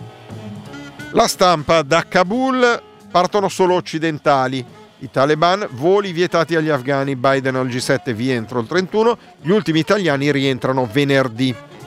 La foto centrale della pagina vede Monica Contrafatto, l'atleta paralimpica che aveva perso una gamba a Kabul, che eh, è avvolta in una bandiera tricolore sorridente. Il titolo è Alle Paralimpiadi vincerò per l'Afghanistan. Poi la tragedia di una fuga di gas a Torino dove è morto un bambino di 4 anni e due feriti gravi. Ovviamente la stampa e il quotidiano di Torino dà rilevanza a questa notizia. E in apertura, in alto, nella testata, nelle notizie che ci sono in alto sopra la testata della stampa, c'è una notizia legata al mondo delle tecnologie e dell'informatica. Apple, così Tim Cook in dieci anni ha superato la leggenda Jobs, Jobs Steve Jobs. C'è questo articolo sulla stampa di oggi. Veniamo al manifesto, come al solito manifesto ha un titolo particolarmente creativo con un gioco di parole le grandi impotenze, facendo riferimento agli stati del G7. Nulla di fatto alla riunione virtuale del G7 sulla crisi afghana. Biden resiste alle pressioni europee e conferma stop all'evacuazione il 31 agosto. Intanto la CIA tratta con i talebani che annunciano il blocco dell'accesso all'aeroporto. Solo gli stranieri possono partire. Poi maggioranza divisa sull'obbligo vaccinale, il ministro Speranza ne parliamo a settembre, scuola e trasporti niente intesa con i sindacati. E sulla questione Durigon il titolo è a Salvini l'annuncio Durigon fuori. Questa era la prima pagina del manifesto, passiamo al giorno. Il G7 non ferma la fuga dell'America, Biden manda la CIA a trattare coi talebani ma non ottiene nulla via da Kabul il 31 agosto anche se gli alleati chiedono più tempo. Gli integralisti vogliono bloccare l'esito degli afghani e costringono le donne in casa. Andranno al lavoro quando saranno sicure. E poi la foto centrale è sull'incontro eh, che c'è stato al meeting de, di Rimini, in cui sono riusciti gli organizzatori a eh, coinvolgere praticamente tutti i leader dei partiti eh, principali. Ecco, mancava solo Renzi fra i leader eh, dei partiti. Vabbè, Berlusconi, ma Berlusconi credo che per problemi di salute non si muova da casa sua. Però c'era Giuseppe Conte del Movimento 5 Stelle, Enrico Letta del PD, Matteo Salvini della Lega. In collegamento video c'era Giorgia Meloni di Fratelli d'Italia, quindi eh, abbiamo praticamente tutti i leader dei principali partiti. Poi c'era Tajani che è il numero due di Forza Italia e Ettore Rosato di Italia Viva che possiamo considerarlo il numero due di Italia Viva. E poi c'era Maurizio Lupi di Noi con l'Italia, che c'era più che altro perché è legato al mondo di Comunione e Liberazione, più che per Noi con l'Italia, che senza nulla togliere, ma non credo che sia fra le formazioni politiche principali del nostro paese.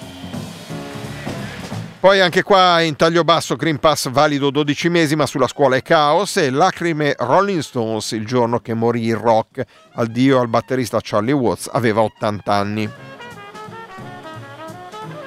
Veniamo al messaggero, il quotidiano di Roma. Eh, sisma, ricostruzione più veloce. Il messaggero ovviamente apre con il terremoto di Amatrice e l'anniversario che è stato ieri. Draghi alle famiglie di Amatrice ci sono stati ritardi, ma ora i cantieri sono partiti il vescovo di Rieti scuote le istituzioni Centro Italia lasciato indietro negli investimenti.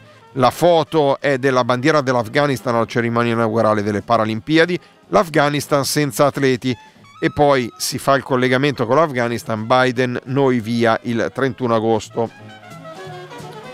E eh, sempre legata a Roma c'è una notizia che Roma non avrà l'Eurovision. Niente Eurovision, una beffa capitale. Roma non avrà il festival vinto dai Maneskin, manca l'impianto adatto. E mi spiace per coloro che sono i fan romani dell'Eurovision. Sono le 8.23 secondi, questa è la rassegna stampa di Radio Popolare, ora la linea per i titoli del GR alla redazione e fra breve torniamo con gli altri quotidiani. Buon ascolto.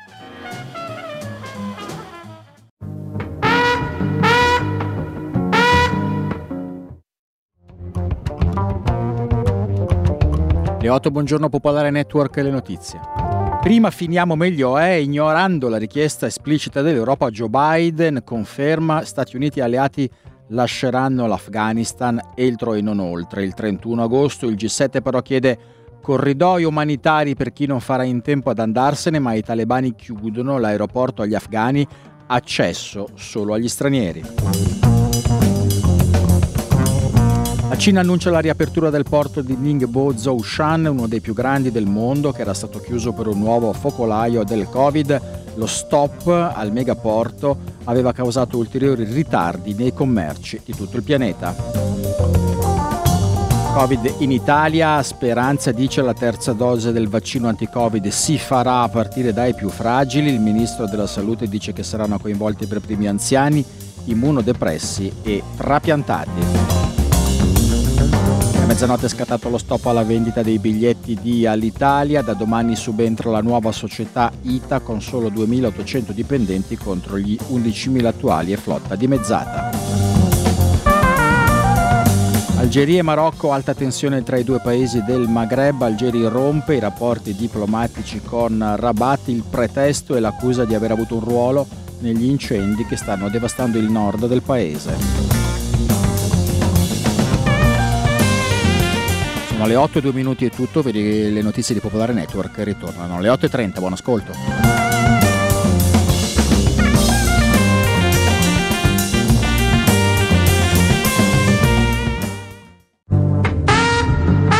Popolare Network.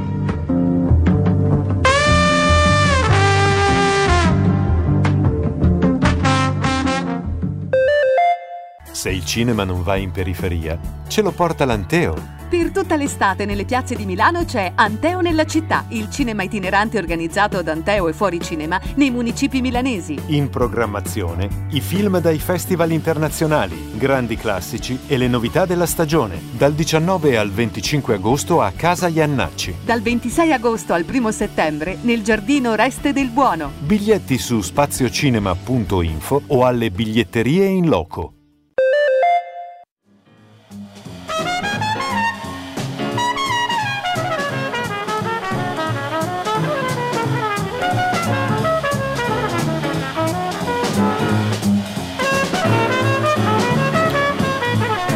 Otto, 3 minuti e 25 secondi, proseguiamo con eh, la rassegna stampa di Radio Popolare. Arriviamo all'avvenire, il titolo dell'avvenire è particolarmente forte, il titolo è Prigione Afghanistan, i taliban bloccheranno le partenze da Kabul e chiudono le donne in casa, poi potranno lavorare, Biden e G7 protestano ma cedono, entro il 31 agosto alta la presenza nel paese alle evacuazioni.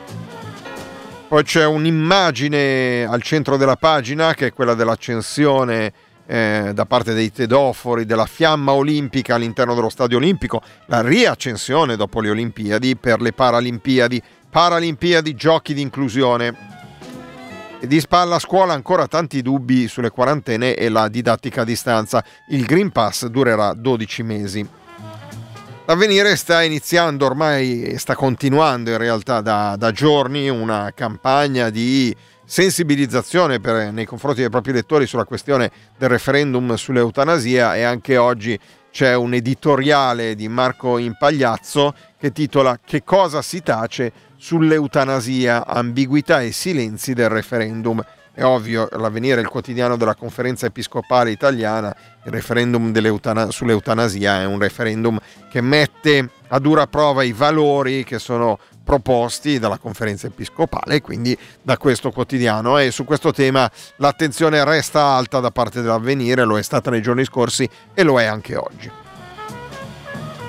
Veniamo al fatto quotidiano al domani, li mettiamo vicini, li metto sempre vicini perché sono due quotidiani che normalmente eh, capita che non abbiano un allineamento rispetto alle notizie principali degli altri quotidiani. Gli altri quotidiani parlano o di eh, eh, Covid o di Afghanistan, la maggior parte parlano di Afghanistan, mentre il Fatto Quotidiano e domani cercano di differenziarsi anche per conquistare quote di mercato dei lettori. E oggi il tema che molto spesso li vede uniti eh, nella, nella- nella tematica da affrontare. Oggi il tema è il caso Durigon, il caso Durigon su cui il Fatto Quotidiano ha fatto una raccolta di firme e lo richiama anche nei titoli di prima pagina.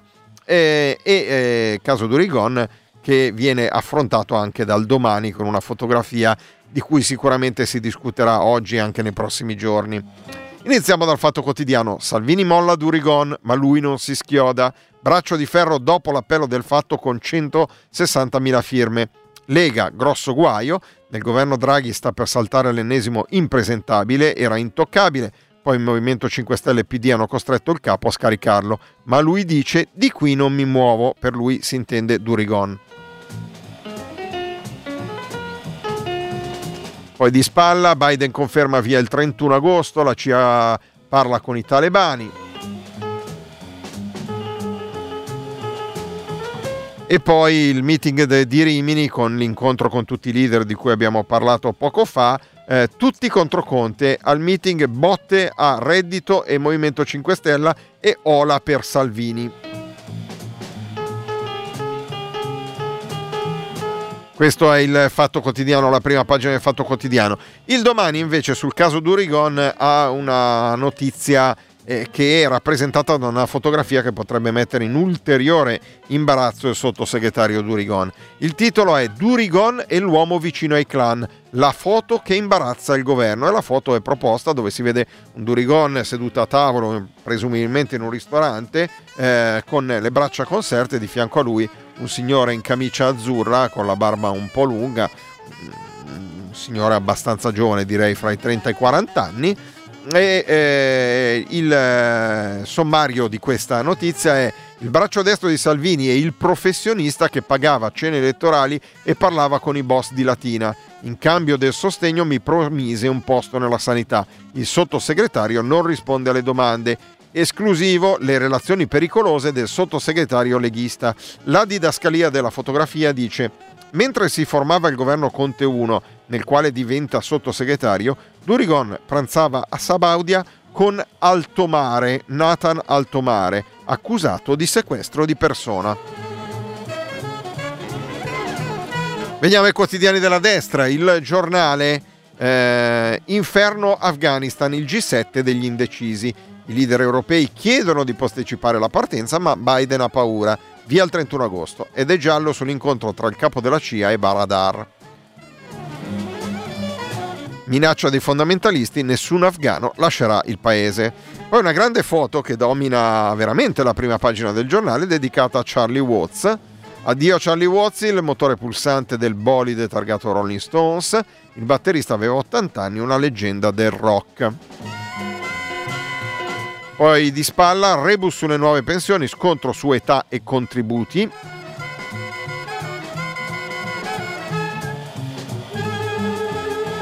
Poi c'è un Nicola Porro in eh, fondo pagina, fondo pagina, che mette insieme un po' tutto, calcio, scuola, eh, caso da zona, eccetera. L'Italia nel pallone si dimentica della scuola, il caso da zona è la didattica a distanza. Questo è il- l'articolo di Nicola Porro sulla prima pagina del giornale. Passiamo a Libero. Libero riprende le dichiarazioni fatte da Giorgia Meloni eh, al meeting di Rimini. Ecco, Libero si sta avvicinando più a Giorgia Meloni e sta mollando un po' Matteo Salvini. Meloni applaudita dai cattolici, la ricetta di Giorgia, mai più chiusure causa Covid, serve la riforma presidenziale, Biden ha umiliato l'Occidente. Vengono riprese le dichiarazioni fatte al meeting di Rimini e trasformate in una sorta non di intervista ma quasi, raccogliendo quello che è il Meloni pensiero e metà della prima pagina è dedicata a una foto della Meloni. Poi ovviamente sui soldi di- eh, trovati nella cuccia del cane di Morica Cirinà eh, eh, sia il eh, libero che la verità ci vanno giù a nozze. Il giallo dei 24.000 trovati a casa della Cirinà, dalla cuccia del cane spunta un rotolo di contanti. La parlamentare Dem e il marito chiamano i carabinieri il sospetto. C'è scritto sulla prima pagina di Libero. Poi Libero non molla lo scoop di due o tre giorni fa fatto da Antonio Socci sul fatto che eh, Papa Francesco sembra che sia intenzionato a lasciare il papato. Infatti c'è un richiamo, Vaticano in ansia per il Papa, la stanchezza di Francesco, l'articolo di Luigi Bisignani. Veniamo alla verità, la verità eh, invece in questi giorni eh, ha sempre titolato sul eh, Covid, sulla pandemia, non ha mai titolato, non ha mai aperto sull'Afghanistan e anche oggi eh, è così, la lotta alla pandemia degenera, qui il vero virus sembra il lavoro. Prima la guerra alle partite IVA, ora gli accessi alle fabbriche vietate in assenza di Green Pass, il nodo della scuola, la minaccia al personale del pubblico impiego, le discriminazioni nelle mense aziendali, il tutto mentre lo Stato decide di scaricare sui dipendenti il costo delle quarantene invocate come misura anticontagio e il reddito di cittadinanza diventa sempre più appetibile. Poi la grande foto di Morica Cirinà eh, nello- nella pagina, prima pagina della verità, Montino Cirinà e il mistero dei 24.000 euro nella cuccia del cane. E poi Mario Giordano chiede la chiusura dell'Unione Europea. Basta, chiudiamo con l'Europa. Da Sarajevo a Kabul da oltre 30 anni l'Europa è ferma al bivio, rottamatela. È l'invito di Paolo Giordano sulla prima pagina della verità. Passiamo al Sole 24 Ore, cassa integrazione al terziario altri due mesi gratis. Il governo studia un nuovo intervento mentre rallenta la riforma degli ammortizzatori. Biden no alla richiesta G7 via da Kabul il 31 agosto, i talebani bloccano la strada verso l'aeroporto. Anche qua eh, di spalla si parla del Green Pass verso proroga ai 12 mesi, speranza si farà la terza dose, dice il ministro della Salute.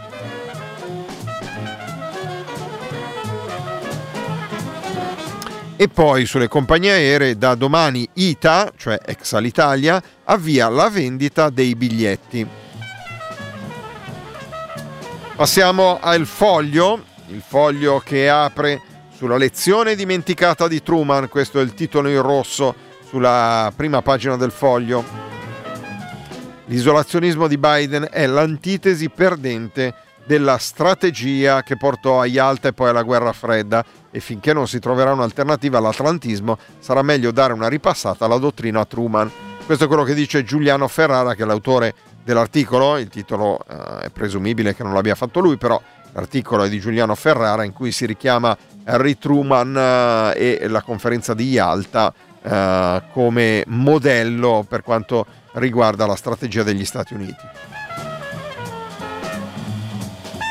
E poi all'interno del- della prima pagina del foglio, Salvini il coyote, ecco come Meloni lo manda giù per il burrone, dal Green Pass alla sfiducia alla Morgese.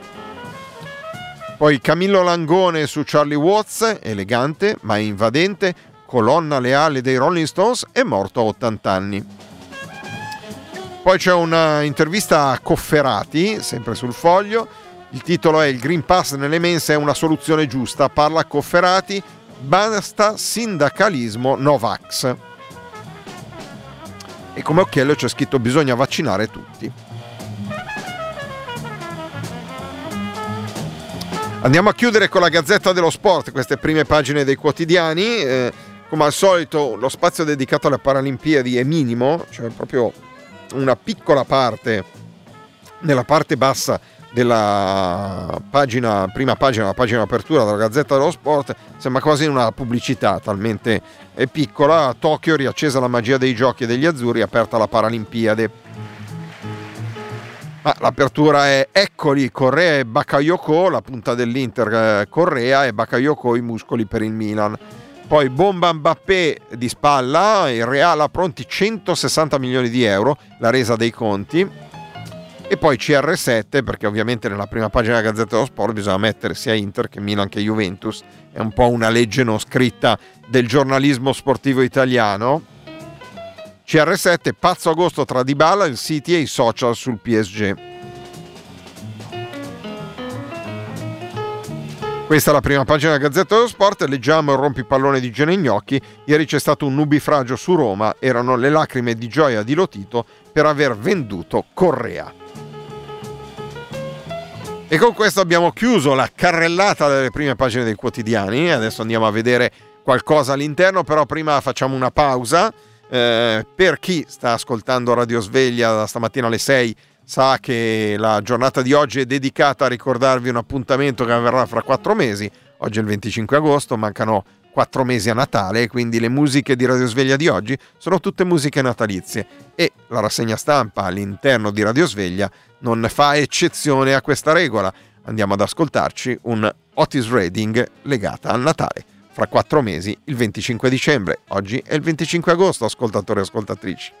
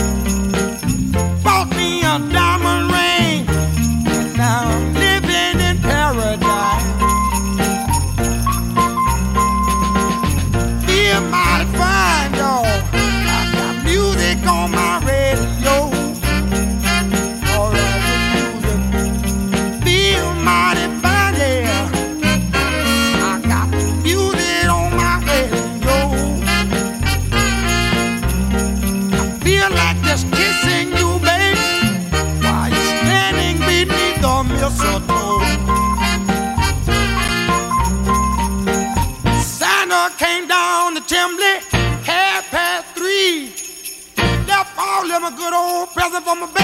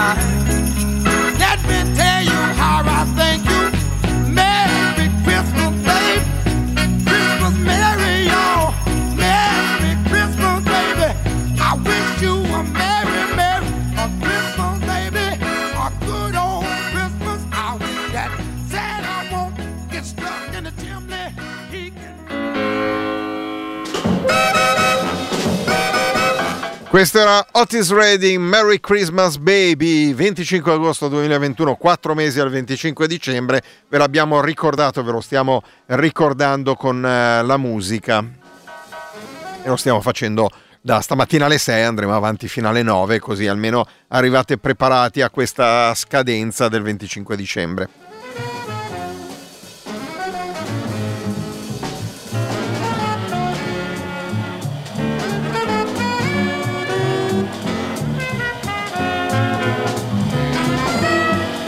Allora, iniziamo a vedere qualche intervista, qualche articolo. Sul Corriere della Sera c'è una lunga intervista a Gina Portella, medico di emergency, eh, è anestenista e direttrice medico di emergency a Kabul, nell'ospedale che la ONG gestisce dal 2001 e dove durante gli anni di guerra sono stati curati quasi 150.000 pazienti. E eh, Gina Portella è stata raggiunta appunto dal Corriere della Sera da Marta Serafini e racconta quella che è la situazione. Non c'è la te- stessa tensione dei giorni scorsi, ma ora è come se tutto fosse sospeso. In attesa del 31 agosto, in questo quadro noi continuiamo a lavorare. Com'è la situazione nella capitale, le viene chiesto? Si sta normalizzando per quanto si possa parlare di normalità rispetto a una settimana fa. Kabul sembra vuota, non ci sono molte persone in giro, anche il traffico di mezzi è diminuito. La città è in ordine, non ho visto molti posti di blocco, se non uno sulla strada per il Panshir. Avete ancora tra i vostri pazienti feriti da arma da fuoco? Le viene chiesto. Nelle ultime 24 ore abbiamo ricoverato 6 pazienti, altri 16 sono stati curati in pronto soccorso. Dei ricoverati, una presentava ferite d'arma da fuoco alla schiena e proveniva dall'aeroporto. Inoltre stiamo stabilizzando i feriti dei giorni scorsi. Il numero dei pazienti portati al nostro ospedale dai posti di primo soccorso nei distretti esterni alla città è in diminuzione, il che lascia ben sperare.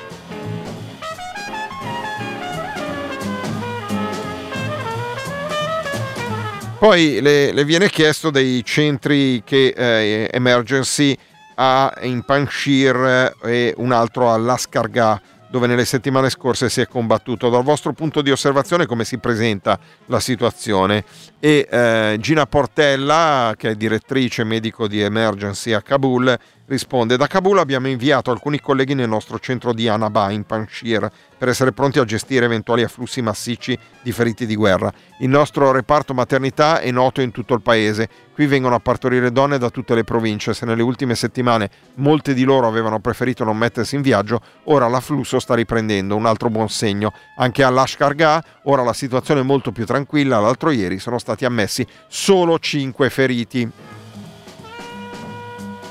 E poi le viene chiesto dei contatti con i talebani. Il primo colloquio con le autorità talebane è andato bene, con un approccio rispettoso da entrambe le parti. Come altre ONG abbiamo preso contatto via Zoom con l'attuale responsabile della salute pubblica.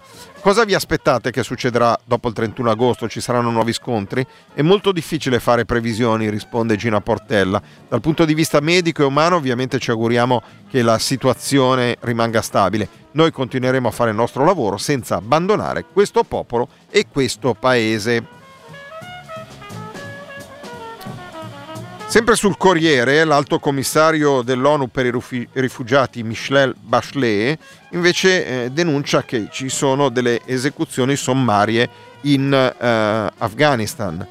Nonostante poco più di una settimana fa i talebani avessero promesso nessuna violazione né ritorsione, l'alto commissario delle Nazioni Unite per i diritti umani, Michel Bachelet, ha detto di aver ricevuto notizie da fonti attendibili che gli islamisti stanno commettendo esecuzioni sommarie di civili e soldati afghani. Ha quindi chiesto al Consiglio dell'ONU sui diritti umani di creare al più presto un meccanismo per monitorare da vicino le azioni dei talebani, che però negano tutto.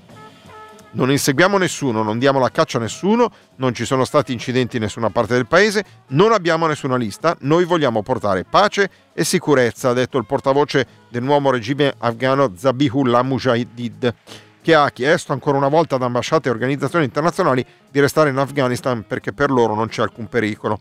Al termine della riunione straordinaria sul paese, il Consiglio ONU per i diritti umani ha adottato una risoluzione che chiede a Bachelet di presentare rapporti sulla situazione nel paese alle prossime sessioni. Un documento criticato dalle organizzazioni per la difesa dei diritti umani e da diversi paesi per la sua debolezza.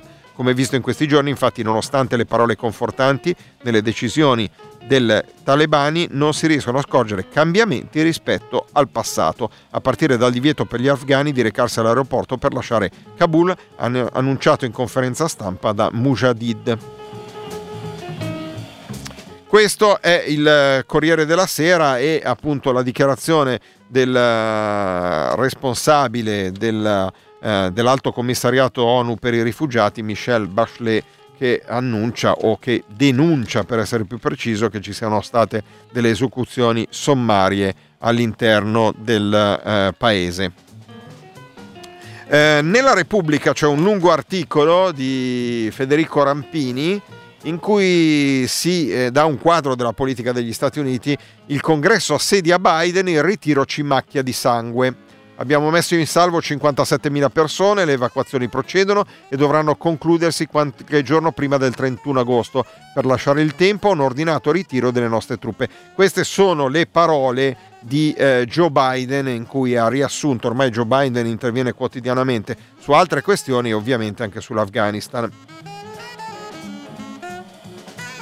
Nello stesso giorno in cui rintuzzava le pressioni degli alleati in seno al G7, Biden ha dovuto rispondere a un'offensiva parallela a Washington proveniente da un arco di parlamentari democratici e repubblicani, anche loro favorevoli a prolungare la permanenza dei soldati almeno all'interno dell'aeroporto di Kabul, fino a quando non vi sia la certezza che almeno tutti gli americani siano davvero in salvo.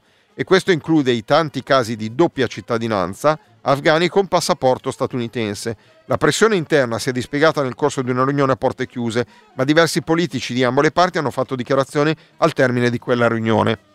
Al vertice avevano partecipato per l'amministrazione Biden il segretario alla difesa Lloyd Austin, il segretario di Stato Anthony Blinken, il capo di Stato Maggiore delle Forze Armate Mark Milley e la direttrice della National Intelligence Avril Haines. I commenti dei parlamentari sono stati univoci, a prescindere dall'appartenenza politica. C'è un ampio consenso bipartisan al Congresso, ha riassunto il deputato democratico Jason Crow, sul fatto che dobbiamo portare in salvo i cittadini americani dobbiamo evacuare i nostri alleati e i partner alleati. Questa missione non può essere conclusa entro la fine del mese, quindi la data va spostata. Ecco, il problema che ha Biden a livello di eh, politica all'interno degli Stati Uniti. Sempre sull'Afghanistan, eh, Repubblica ha un diario da Kabul che viene scritto da Alberto Cairo, responsabile del programma di riabilitazione fisica del Comitato Internazionale della Croce Rossa in Afghanistan. Ogni giorno c'è un articolo di Alberto Cairo che dà un quadro della situazione di quello che sta succedendo, diciamo, normalmente, senza tanti discorsi a livello diplomatico, a livello politico, ma proprio diciamo del, del, cittadino della strada. Ogni giorno mi arriva notizia di conoscenti afghani che sono riusciti a raggiungere l'aeroporto, soli o con la famiglia. Vedendo il muro di folla attorno mi chiedo come abbiano fatto. Una volta entrati mandano messaggi e foto, i volti tesi e affaticati, sorridono per il successo e per tranquillizzare i parenti che restano, chiedendo ai bambini di fare ciao con la mano. Poi separatamente mi inviano una foto vera dove piangono tutte le lacrime che restano loro. Impressione mi ha fatto Mariam, insegnante d'inglese volontaria per un'organizzazione che difende le donne, sempre elegante e truccata con cura, stento a riconoscerla nella ragazza coi capelli scamiglia- scarmigliati, gli occhi gonfi e il mascara che cola. Dovunque il destino la porti, le auguro felicità e i migliori cosmetici del mondo li merita.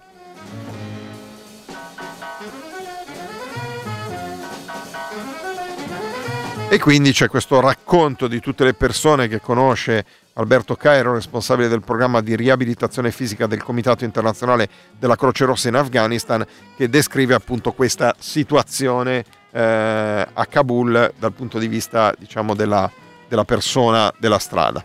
Eh, andiamo sulla questione Covid, c'è un'intervista al coordinatore del Comitato Tecnico Scientifico Locatelli, oggi è il turno di Repubblica, scusate, del Corriere. Dico oggi è il turno perché Locatelli praticamente ogni giorno c'è un'intervista con un quotidiano, quindi oggi è il turno del Corriere. Eh, si parla di vaccinazioni, non ci sono più pretesti per, di, per diffidare. L'agenzia ha annunciato che il vaccino di Pfizer BioNTech è stato il primo a ricevere la piena autorizzazione a essere impiegato per l'immunizzazione contro SARS-CoV-2 dopo che nel dicembre 2020 ne era stato riconosciuto l'uso emergenziale negli Stati Uniti dai 16 anni in su. Nel maggio 2021 l'autorizzazione era stata estesa fino ai 12 anni e le viene chiesto sciolte tutte le riserve? Questa decisione testimonia che il vaccino in questione, così come gli altri vaccini autorizzati per uso clinico, in uso emergenziale o secondo il criterio dell'approvazione condizionata in Europa, rispondono ai criteri scientifici più stringenti. Il Green Pass ha una scadenza da 9 mesi, verrà prorogata a 12, gli viene chiesto. L'ipotesi di estensione a 12 mesi del Green Pass è più che ragionevole, anche alla luce della progressiva acquisizione di informazione sulla durata della risposta vaccinale. Si era inizialmente fissata la scadenza a 6 mesi e poi è stata spostata a 9, proprio perché quanto dura l'effetto protettivo conferito dai vaccini lo stiamo progressivamente imparando. Le prime vaccinazioni nel mondo sono iniziate all'incirca dieci mesi fa, non essendoci oggi evidenza che vi sia una sostanziale perdita dell'effetto protettivo offerta dall'immunizzazione nei primi vaccinati, la scelta di prorogare la scadenza a 12 mesi trova una solida base. Per la terza bo- dose invece dice le evidenze scientifiche dimostrano un effetto di stimolo sui linfociti e sicuramente necessario al più presto per gli immunodepressi. Questo è eh, Franco Locatelli, il coordinatore del Comitato Tecnico Scientifico. E andiamo a chiudere, come di consueto, questa rassegna stampa con la lettera dai quotidiani di destra. Oggi la lettera dei quotidiani di destra arriva da La Verità. Sara Maiarelli via email. Gli immigrati entrano clandestinamente in Italia con mezzi di fortuna accompagnati da ONG battenti bandiere di altri paesi, forzando, fra virgolette, i confini italiani con argomentazioni varie e speronamenti. Immigrati che con più di un foglio di via per reati commessi rimangono qui e continuano indisturbati a delinquere facendosi beffe di forze dell'ordine e cittadini italiani. Gli immigrati sono tutti delinquenti per Saia Ma- Sara Maiarelli sulla verità di oggi. E con questo è tutto, ascoltatori e ascoltatrici. Termina qui la rassegna stampa con Radio Sveglia. Ci risentiamo fra qualche minuto. Ora la linea alla redazione per i titoli del GR. Buon ascolto. Popolare Network. Network.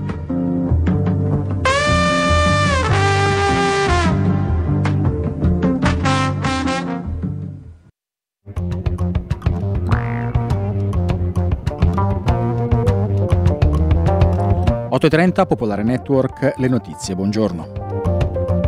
Due morti sul lavoro a Gressan in provincia di Aosta. Si tratta di un operaio di 51 anni e del titolare dell'azienda che aveva 70 anni. Stavano costruendo un bed and breakfast. Sono stati travolti da una lastra di cemento. Marocco e Algeria ai ferri corti. Il ministro degli esteri algerino dice tagliamo i rapporti a partire da oggi. Secondo l'Algeria ci sarebbe il Marocco dietro agli incendi dolosi dei giorni scorsi che hanno causato la morte di 90 persone. Secondo Rabat si tratta di pretesti falsi e assurdi.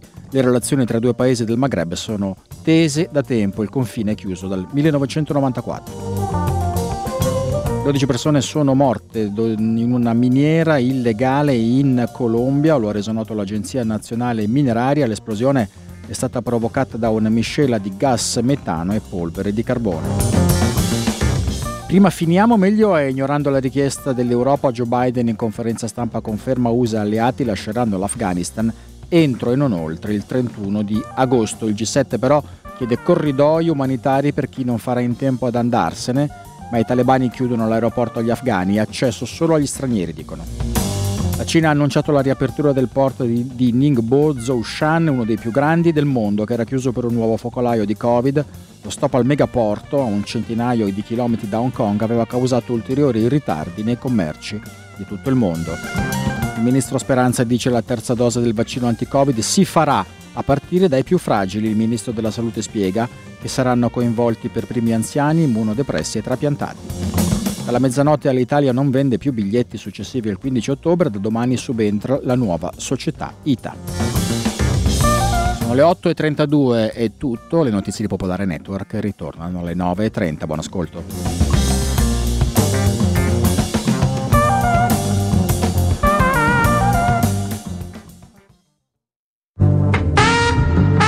Popolare Network.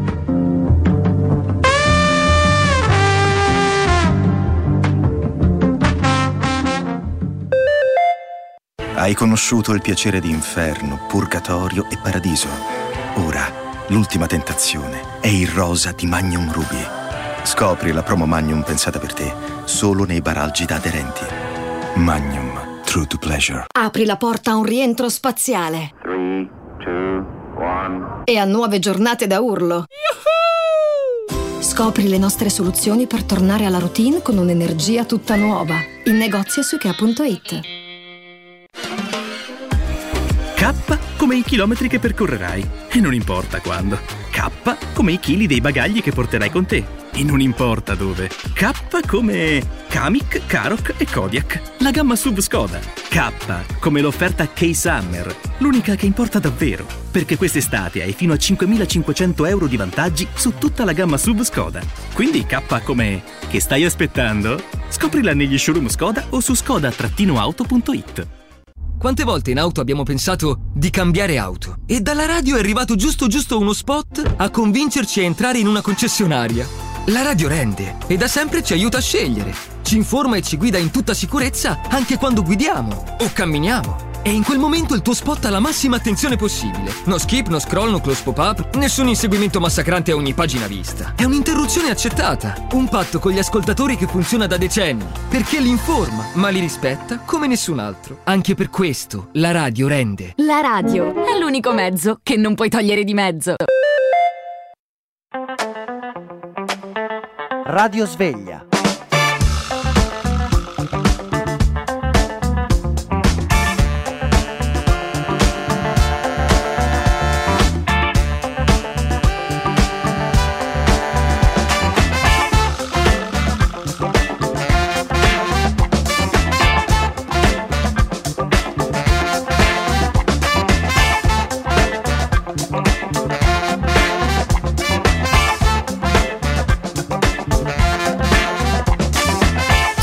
Otto e 35 minuti, l'ultima parte di Radio Sveglia. Buongiorno ascoltatori, buongiorno ascoltatrici. Eh, siete perfettamente allineati.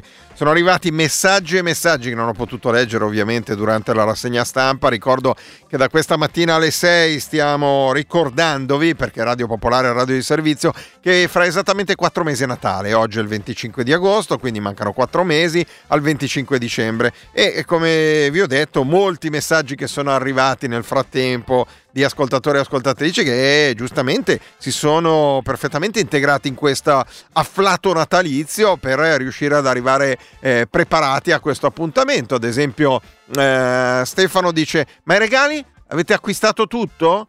E poi Luca che dice: Io mi sto preparando a Natale mettendo su pancia, visto che la barba bianca mi è appena venuta, in modo da sembrare proprio Babbo Natale. Eh, Silvia eh, che eh, invece si lamenta perché non c'è Charlie Watts non abbiamo messo Charlie Watts cara Silvia sarà una giornata dedicata dai Rolling Stones da Charlie Watts. Mm, alla fine della giornata vedrai che eh, a forza di sentirlo ti uscirà dalle orecchie perciò almeno noi abbiamo evitato e ci siamo fatti questo gioco sui quattro mesi al eh, Natale. Mm, e eh, poi Luciano che la butta in politica Luciano perché dice Sai per caso se Salvini e Meloni hanno già cominciato a rompere i maroni giusto per fare la rima con la storia del presepe nelle scuole? Questo è Luciano. E poi Arianna che dice: Guarda che non è mica così esagerato quello che state facendo, eh? perché io un paio di giorni fa ho ricevuto la chiamata dal mio capo dalla Danimarca per assicurarsi che io sia nel paese per la fine di novembre per iniziare la stagione di vendita di alberi di Natale per le strade di Copenaghen. Poi Lucia manda addirittura una foto. Adesso io ci credo, Lucia, eh? ci credo e non, non dubito. Manda una foto di un supermercato dove ci sarebbero in vendita i panettoni. Ha mandato, dice ieri supermercato, buon Natale.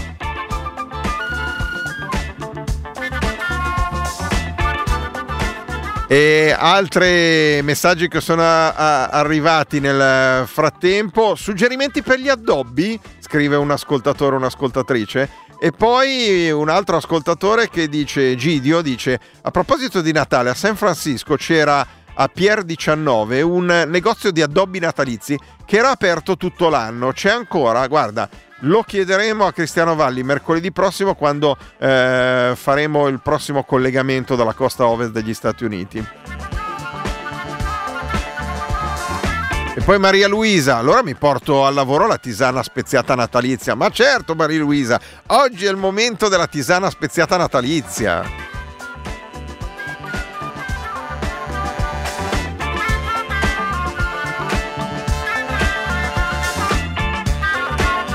E poi Ale, eh, sempre al 331 6214013 dice ma allora a questo punto la domanda è d'obbligo.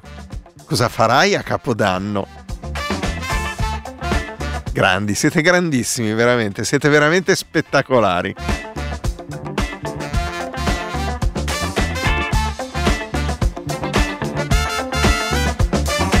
Marco, Marco che scrive: È Natale. Vabbè, allora vado a farmi dare la tredicesima. E Davide, oh, se non ci vediamo, buone feste. Siete spettacolari, spettacolari veramente. 25 agosto 1900, eh sì, buonanotte, 1900, 1921, fra poco lo vediamo il 25 agosto 1921 con le notizie dell'epoca come facciamo sempre in quest'ultima parte di trasmissione. 25 agosto 2021 sono le 8.39 da stamattina alle 6, solo musica natalizia Radio Sveglia e continuiamo così con un classicone proprio popolarissimo, una roba nazional popolare al massimo, ma questa è musica di Natale.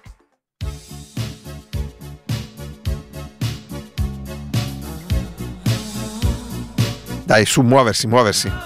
Muovere il bacino, tanto lo so che ballate questo.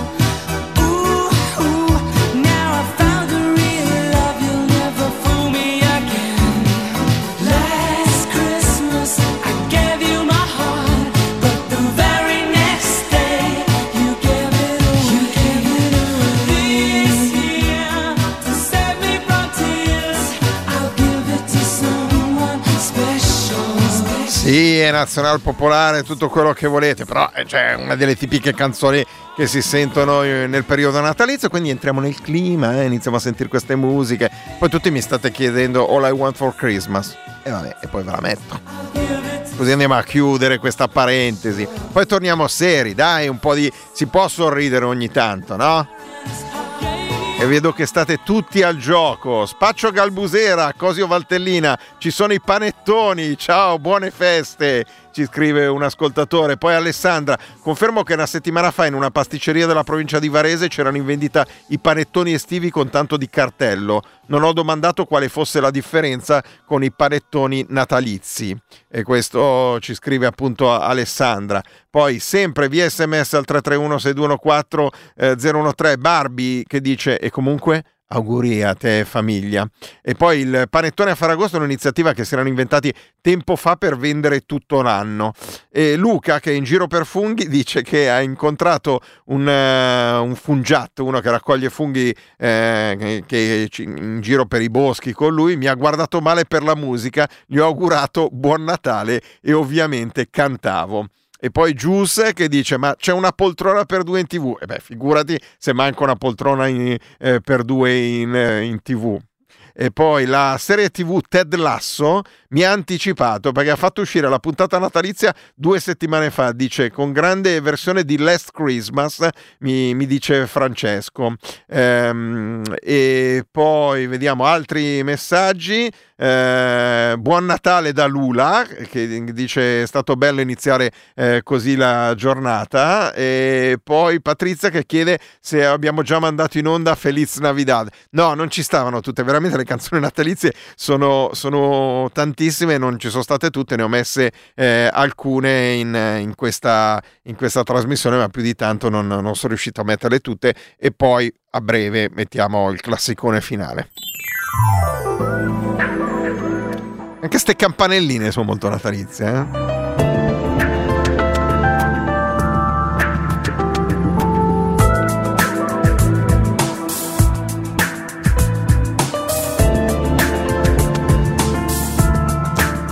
Però questo è il momento, poi continuiamo, eh, perché mettiamo un altro brano e poi continuiamo sull'aspetto natalizio e quindi se volete continuate a scrivere messaggi al 331 621 velocemente.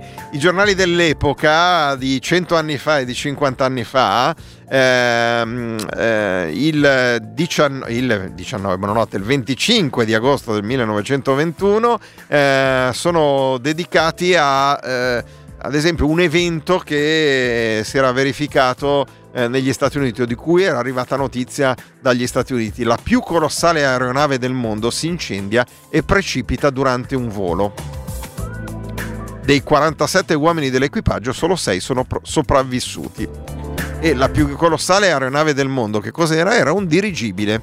Il grande dirigibile ZIT-2 già appartenente alla marina inglese, venduto poco tempo fa dall'Inghilterra agli Stati Uniti, è considerata la più colossale aeronave del mondo, eseguiva in questi giorni viaggi aerei preliminari alla sua prossima partenza per la traversata dell'Atlantico.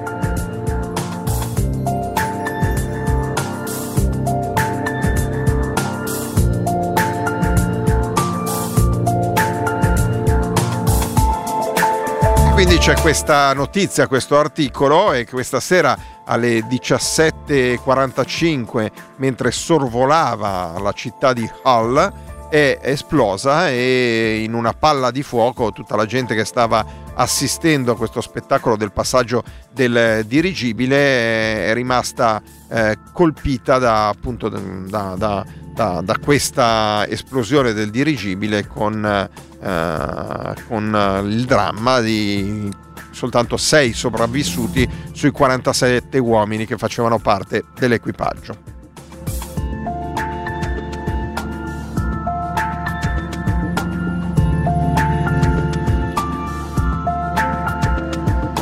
Migliaia di persone sono state testimoni della catastrofe, c'è scritto nell'articolo, la gente fuggiva in tutte le direzioni durante la discesa dei resti infiammati del dirigibile, temendo di esserne colpita. Fortunatamente i resti infiammati sono caduti sulla scogliera di Victoria. Dalla loro massa si elevavano densissime colonne di fiamme e fumo azzurrognolo estendendosi in tutte le direzioni della città. Poi sempre a livello di notizie drammatiche che erano state pubblicate sul, eh, sui quotidiani del 25 agosto del 1921 si parla soltanto in tre righe, però è normale, ecco, non c'erano i mezzi di comunicazione attuali, quindi non c'erano le informazioni precise che abbiamo oggi, si parla di uno spaventoso terremoto in Cina 200.000 persone sepolte. Sia da Pechino che in seguito ad un terremoto nella provincia di Canfu, 200.000 persone sono rimaste sepolte sotto le macerie. Questa era l'unica cosa che veniva pubblicata eh, sul quotidiano dell'epoca. Poi una notizia abbastanza leggera eh, dalle pagine locali. Filippo Marocchetti, di anni 38, abitante in via Giacomo Leopardi 8, si è fatto medicare al San Giovanni di una ferita alla testa che il dottor Galantino giudicò guaribile in 10 giorni. Narrò che un vicino di casa, il macchinista Domenico Pretto di anni 31, lo aveva colpito con un'ombrellata per motivi di gelosia. Cioè, capite sui giornali dell'epoca cosa si pubblicava? Uno dava un'ombrellata in testa al vicino perché era geloso e tutto questo finiva sul giornale. Poi c'era una decisione della Cassazione che era stata coinvolta su una situazione particolare perché perché Trieste era diventata italiana a seguito della prima guerra mondiale. Eh, però due persone avevano divorziato quando Trieste era ancora austro-ungarica, dove il divorzio era legittimo. In Italia invece il divorzio nel 1921 non era ancora legittimo, diventerà legittimo all'inizio degli anni 70 con la legge sul divorzio e quindi non era possibile divorziare. Perciò c'era questa sentenza importante della Cassazione che aveva riconosciuto la validità di una sentenza di divorzio emessa precedentemente all'acquisizione di Trieste all'Italia e quindi c'era la notizia, la nostra Cassazione è stata chiamata a decidere per la prima volta la grave questione dell'esecutorietà nel regno della sentenza proferita da, nelle nuove province durante l'armistizio italiano in base a leggi diverse dalle nostre. Nelle specie si trattava di una sentenza di divorzio pronunciata a Trieste nel 1920 in applicazione del codice civile austriaco ivi vigente. E quindi questa era la notizia. Infine concludiamo con una notizia invece di politica. Eh, l'onorevole Treves favorevole all'andata dei socialisti al potere. I socialisti, di cui Treves era uno degli esponenti, hanno perseguito ieri sera al Teatro del Popolo la discussione sull'atteggiamento scusate, da seguire al prossimo congresso del partito. La riunione si preannunciava straordinariamente interessante per l'annunciato discorso dell'onorevole Treves e infatti l'attesa non è andata delusa. L'oratore che ha parlato per il gruppo dei Turatiani, e cioè dei socialisti di destra, dopo un lungo esame sull'opera e l'attività del socialismo italiano prima e dopo la guerra, anche in relazione ai socialisti degli altri paesi, ha apertamente dichiarato che egli e i suoi amici sono favorevoli all'andata al potere e ciò egli ha detto per spiegare un'attiva opera in favore delle masse operaie e strappare per esse tutti quei miglioramenti che saranno possibili. Non si può più continuare, come è stato fatto in questi ultimi anni, in un atteggiamento passivo che nulla risolve, ma che poi diventa eh, colta politica di corridoio, un vero e proprio collaborazionismo. Questi deputati che la pensano diversamente e che seguono la corrente massimalista non hanno ehm, Dunque, non hanno, aspettate che leggo perché la stampa non è particolarmente precisa, ehm, non hanno salita la scala dei ministeri ehm, per impostare favori a destra e a sinistra. Questo ha proseguito l'onorevole Treves, è un vero e proprio collaborazionismo, ma che nulla potrà risolvere, che nessun beneficio porta al proletariato. Quindi l'onorevole Treves voleva che i socialisti entrassero al governo e appoggiassero il potere per ottenere migliori risultati per il proletariato italiano. Questa è l'ultima notizia presa dal, dai quotidiani del 1921. Scusate se ogni tanto qualche inciampo nella lettura, però la stampa non è così precisa perché sono quotidiani di 100 anni fa. Torniamo al 25 agosto, mancano 4 mesi a Natale ed è venuto il momento di sentire lei.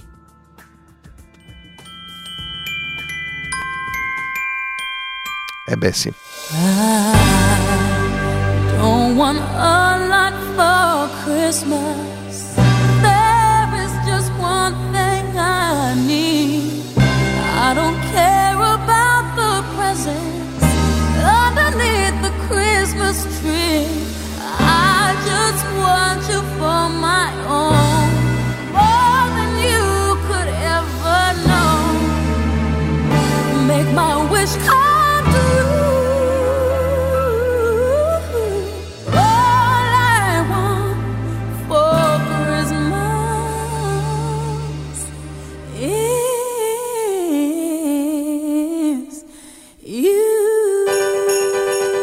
se non c'è questa, non è Natale. 25 agosto, 4 mesi a Natale, ascoltatori e ascoltatrici!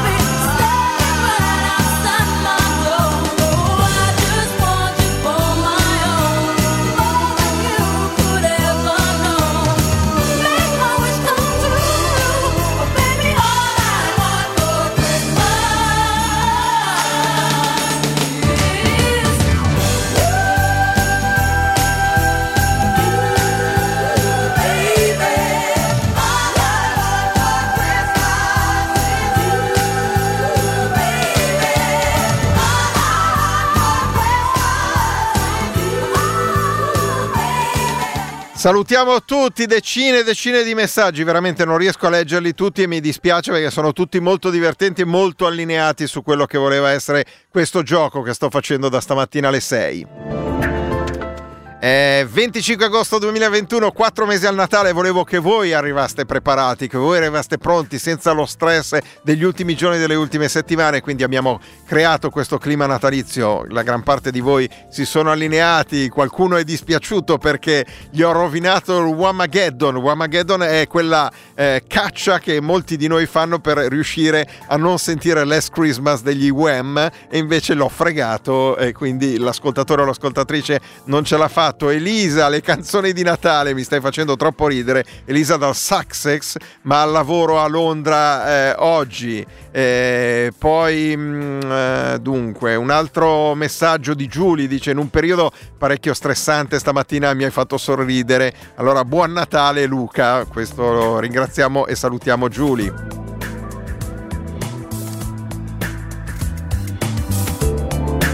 Tra le notizie d'epoca e le canzoni natalizie, le mie figlie non ci stanno capendo più niente. Alzate da poco hanno sentito la notizia del terremoto in Cina e Mariah Carey. Eh sì, effettivamente abbiamo fatto un bel mischione su questo aspetto qua. Poi ci chiedono se ci saranno le Paralimpiadi invernali, visto che siamo eh, in periodo prenatalizio. Panettone congelato, dicono, e poi ci chiedono di scarta regalo e scarta regalo. Ovviamente ci sarà scarta regalo e scarta regalo anche nel, 1900, nel 2021, il 25 dicembre. Abbiamo solo un minuto, non riusciamo a vedere le notizie del 1971, vi dico soltanto che i titoli di prima pagina erano ancora legati alla situazione economica e al, uh, al problema della moneta, dei cambi delle monete. E l'apertura invece era un appello di Saragat ai lavoratori, Saragat è il Presidente della Repubblica, impegno per la ripresa economica. E poi si parlava, pensate un po', gli astronauti americani e russi insieme per un'impresa comune nello spazio, ma col punto di domanda, eh.